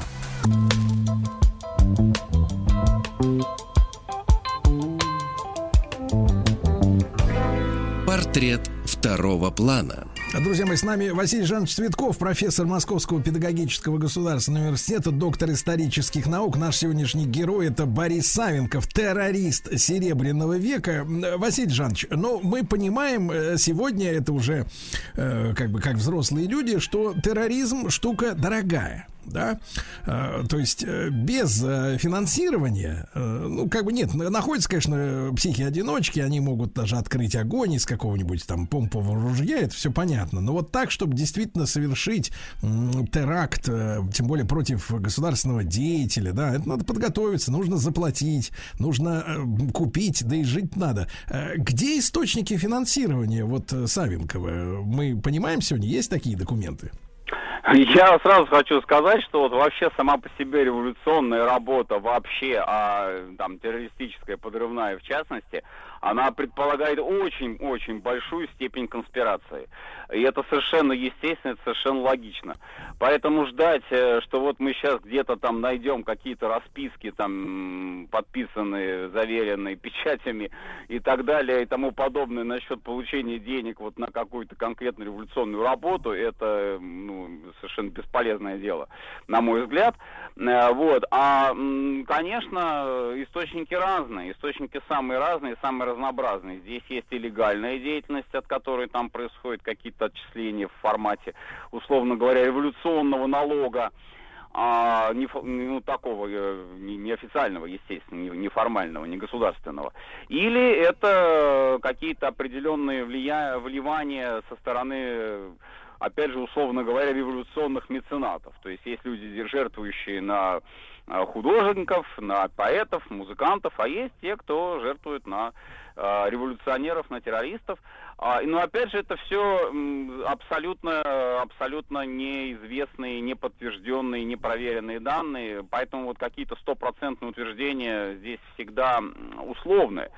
А, Тем не менее, вот можно сказать, что да, террористическая деятельность э, неплохо, очевидно неплохо а, поддерживалась, а, допустим, теми же самыми разведками иностранными э, государств, которые были бы заинтересованы в э, подрыве стабильности Российской империи, той же самой. Но опять же, я еще раз подчеркну, э, бесполезное дело искать там какие-то э, многочисленные расписки, заверенные подписями и печатями. Вот. Это все работа, которая, как говорится, любит тишину.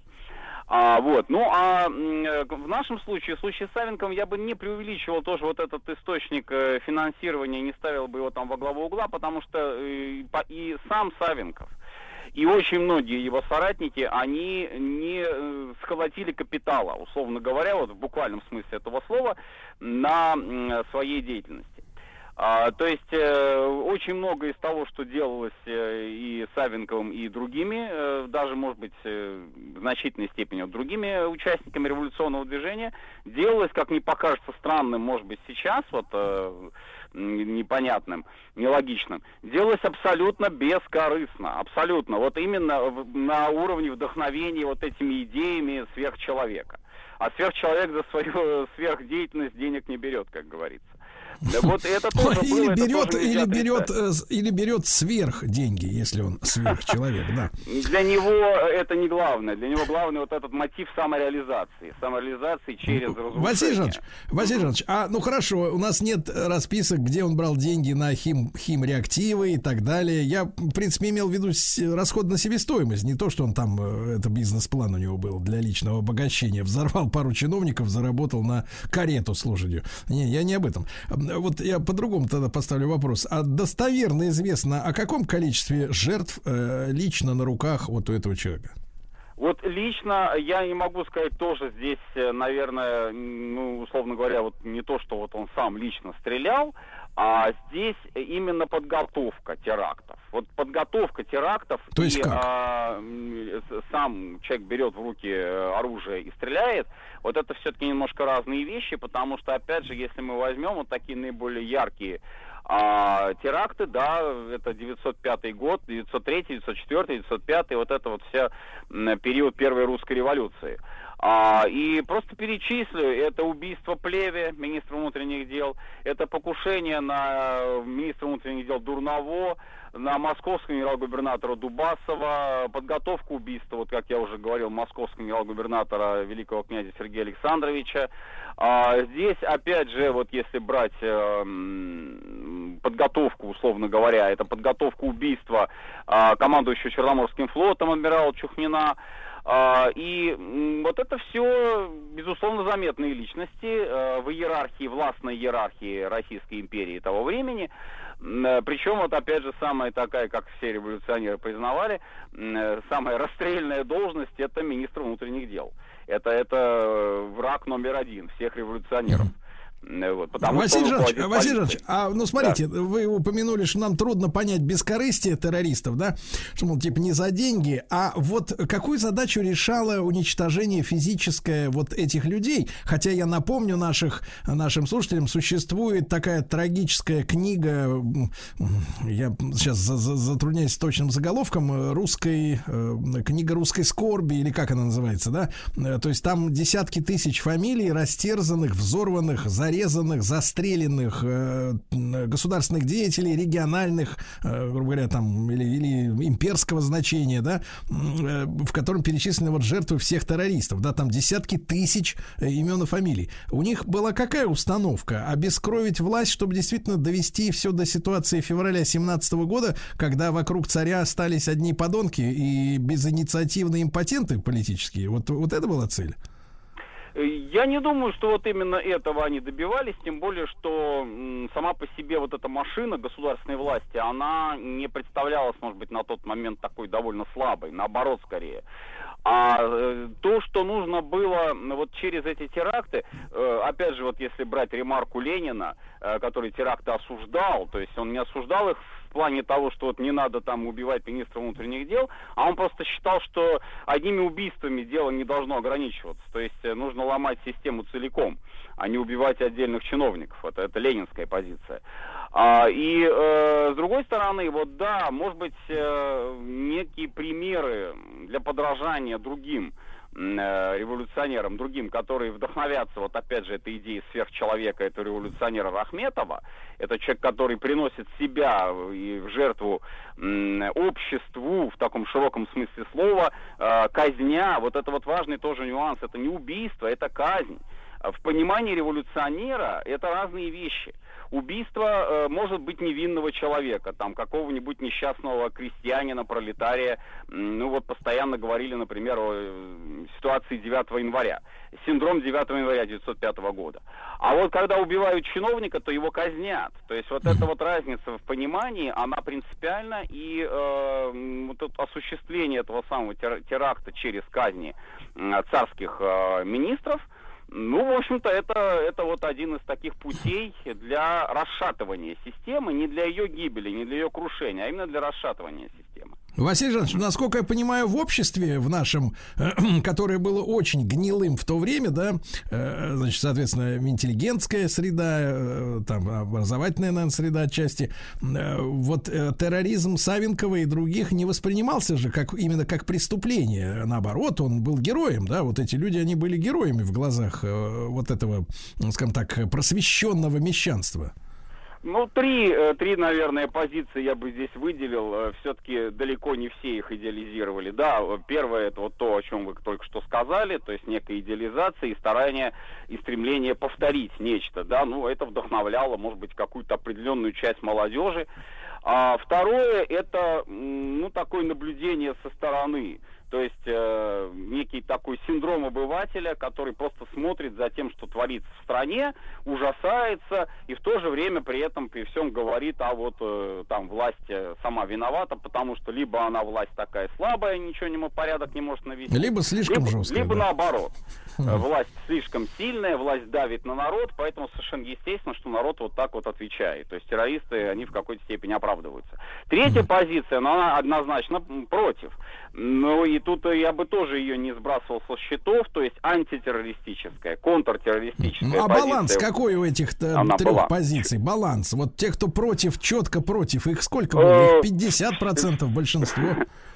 Все зависело от конкретной ситуации. Вот опять же, если мы возьмем ситуацию пятого года, синдром э, 9 января, да, вот как его называли современники очень многие, а, то даже сочувствовали и оправдывали террористов. То есть, опять же, вот говорили о том, что да, они мстят, это месть за пролитую кровь рабочих на Дворцовой площади.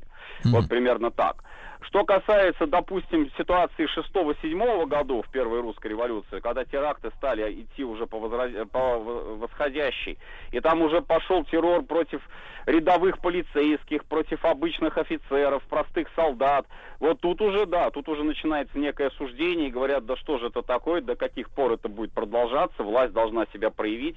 То есть вот маятник, он такой очень Хорошо. динамичный. Василий Да. Жанович, ну вот мы знаем, если о Серебряном веке речь идет, да, то это период такого взлета, естественно, культурного, и он сопровождался такой вот половой разнузданностью, скажу мягко, да, то есть э, естественным стали садомиты, хотя как бы церковь их отрицала и отрицает, но тем не менее, да, садомия, э, браки менаж от труа, как говорится, когда втроем сожительствовали, да, все на это смотрели сквозь пальцы, и революционеры, они тоже ребята, ну, судя по литературе, в общем-то, одаренные и в этой сфере, в гормональной тоже.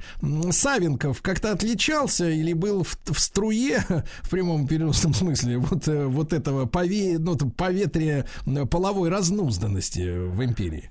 Ну, есть какие-нибудь, может быть, я не знаю, слух э, на уровне слухов и на уровне сенсаций, э, факты, но вообще, так вот, если посмотреть, его брак официальный, а, он был женат на дочери писателя Глеба Успенского, на Вере Глебовне Успенской. Это тоже такая оппозиционная среда, а, потому что Глеб Успенский у нас был писатель, как бы мы сказали сейчас, наверное, это писатель-деревенщик, который очень любил э, писать произведения литературные о несчастных крестьянах, о том, как вот пл- плохо крестьянам живется, Э, и такой, в общем-то, ну, вполне-вполне себе э, человек левых взглядов. А, но не сложилась у них э, семейная жизнь-то вот тоже, хотя и двое детей было от брака.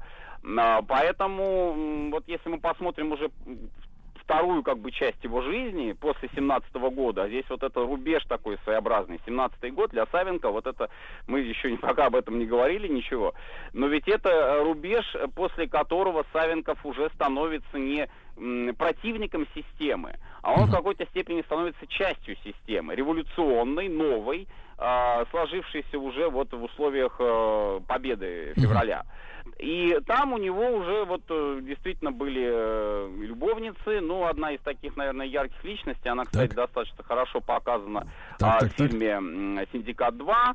А, Ну, вот да- давайте-ка это- мы, давайте-ка мы самое вот это пикантное после короткой рекламы, да.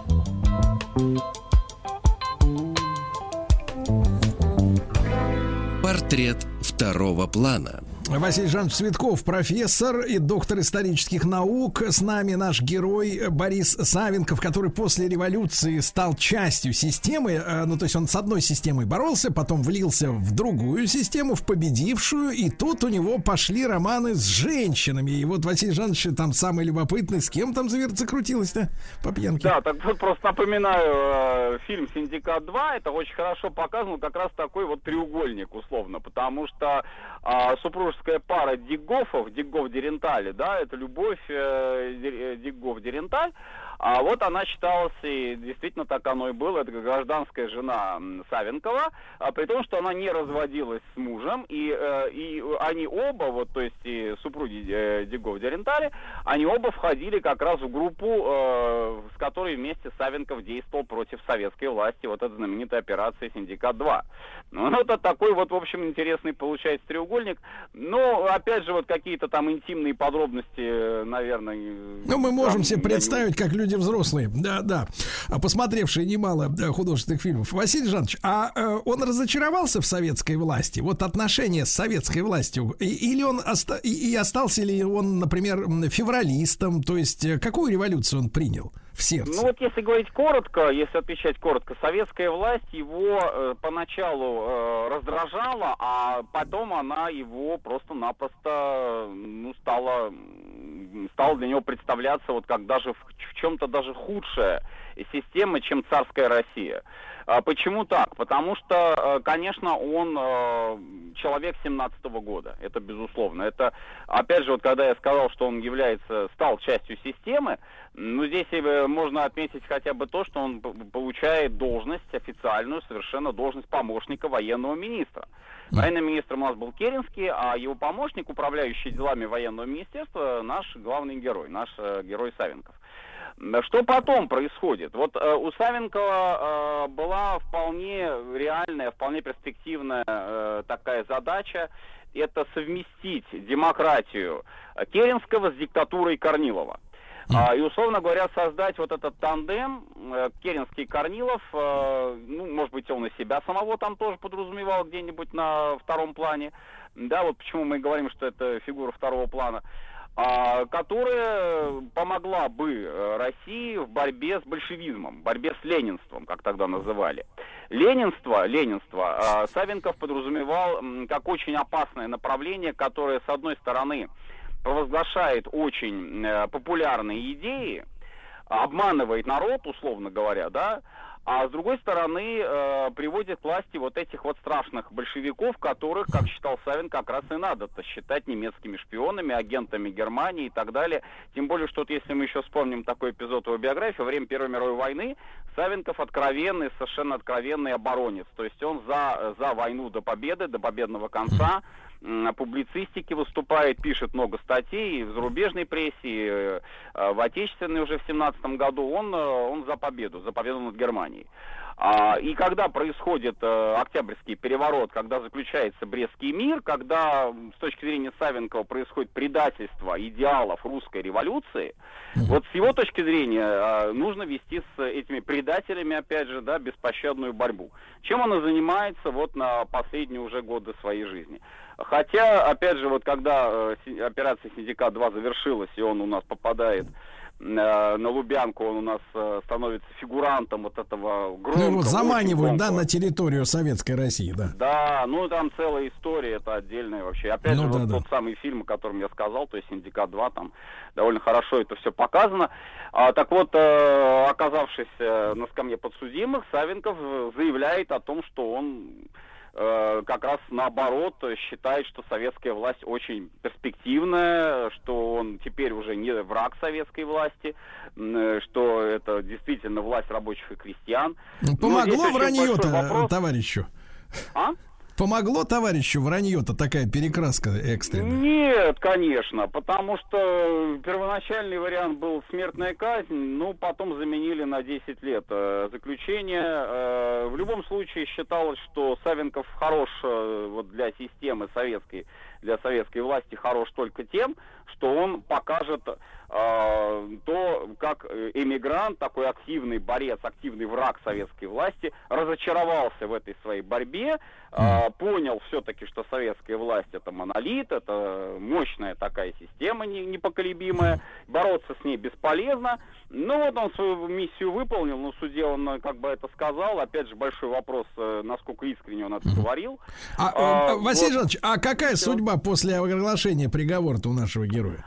А тут вот это вот как раз и эпизод его самоубийства уже. То есть, э, кстати сказать, вот именно момент, э, после которого есть такая версия, э, стали везде уже просто повсеместно стали а, ставить решетки на окна.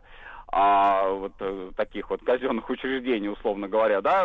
Почему? Потому что вот как раз э, по свидетельству очевидцев э, после прогулки, э, находясь в комнате, э, где были чекисты, а комната не было открыто окно, там даже не было никакой решетки. Вот Савенков этим воспользовался и выбросился из окна.